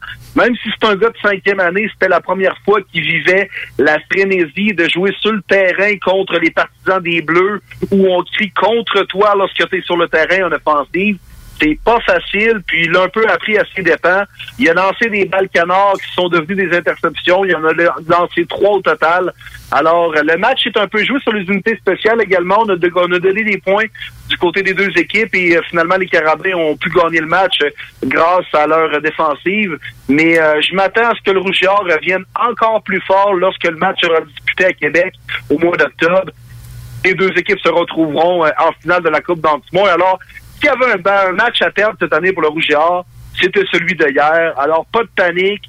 On va se retrouver en au mois d'octobre. On va se retrouver en finale. Et puis, on va euh, à nouveau s'en parler, les gars, parce que c'est toujours des bons matchs entre les deux équipes. Yes, puis là, ben, on te remercie. Euh, là, on, c'est déjà la fin de l'émission, fait qu'on va devoir te laisser. Puis on va se rejaser la semaine prochaine parce qu'il y a tellement d'affaires qui se passent dans le monde du football. Fait Yes, toujours un plaisir, les gars. Salut, bon dimanche, bonne semaine. Yes, bon dimanche.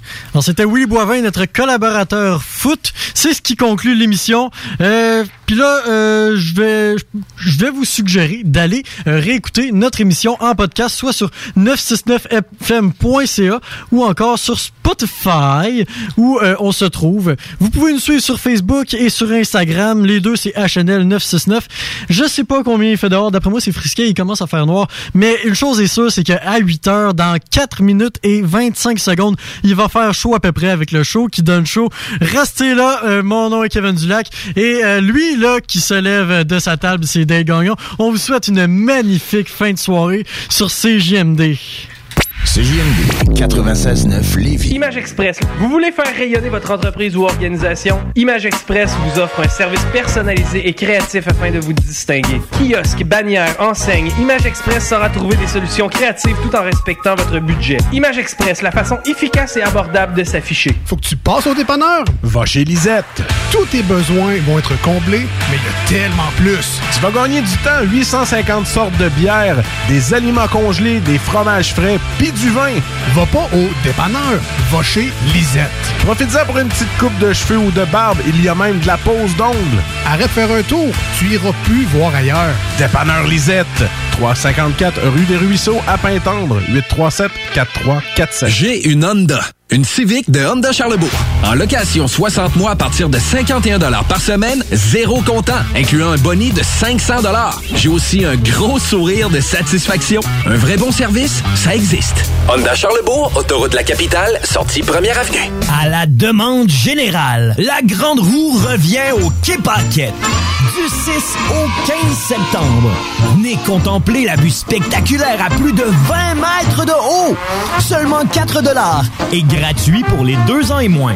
C'est un rendez-vous de 10h à 22h du vendredi au dimanche et de 15h30 à 20h30 en semaine. Prolongez votre été dans le secteur de la Traverse avec la Grande Roue au Quai Paquette.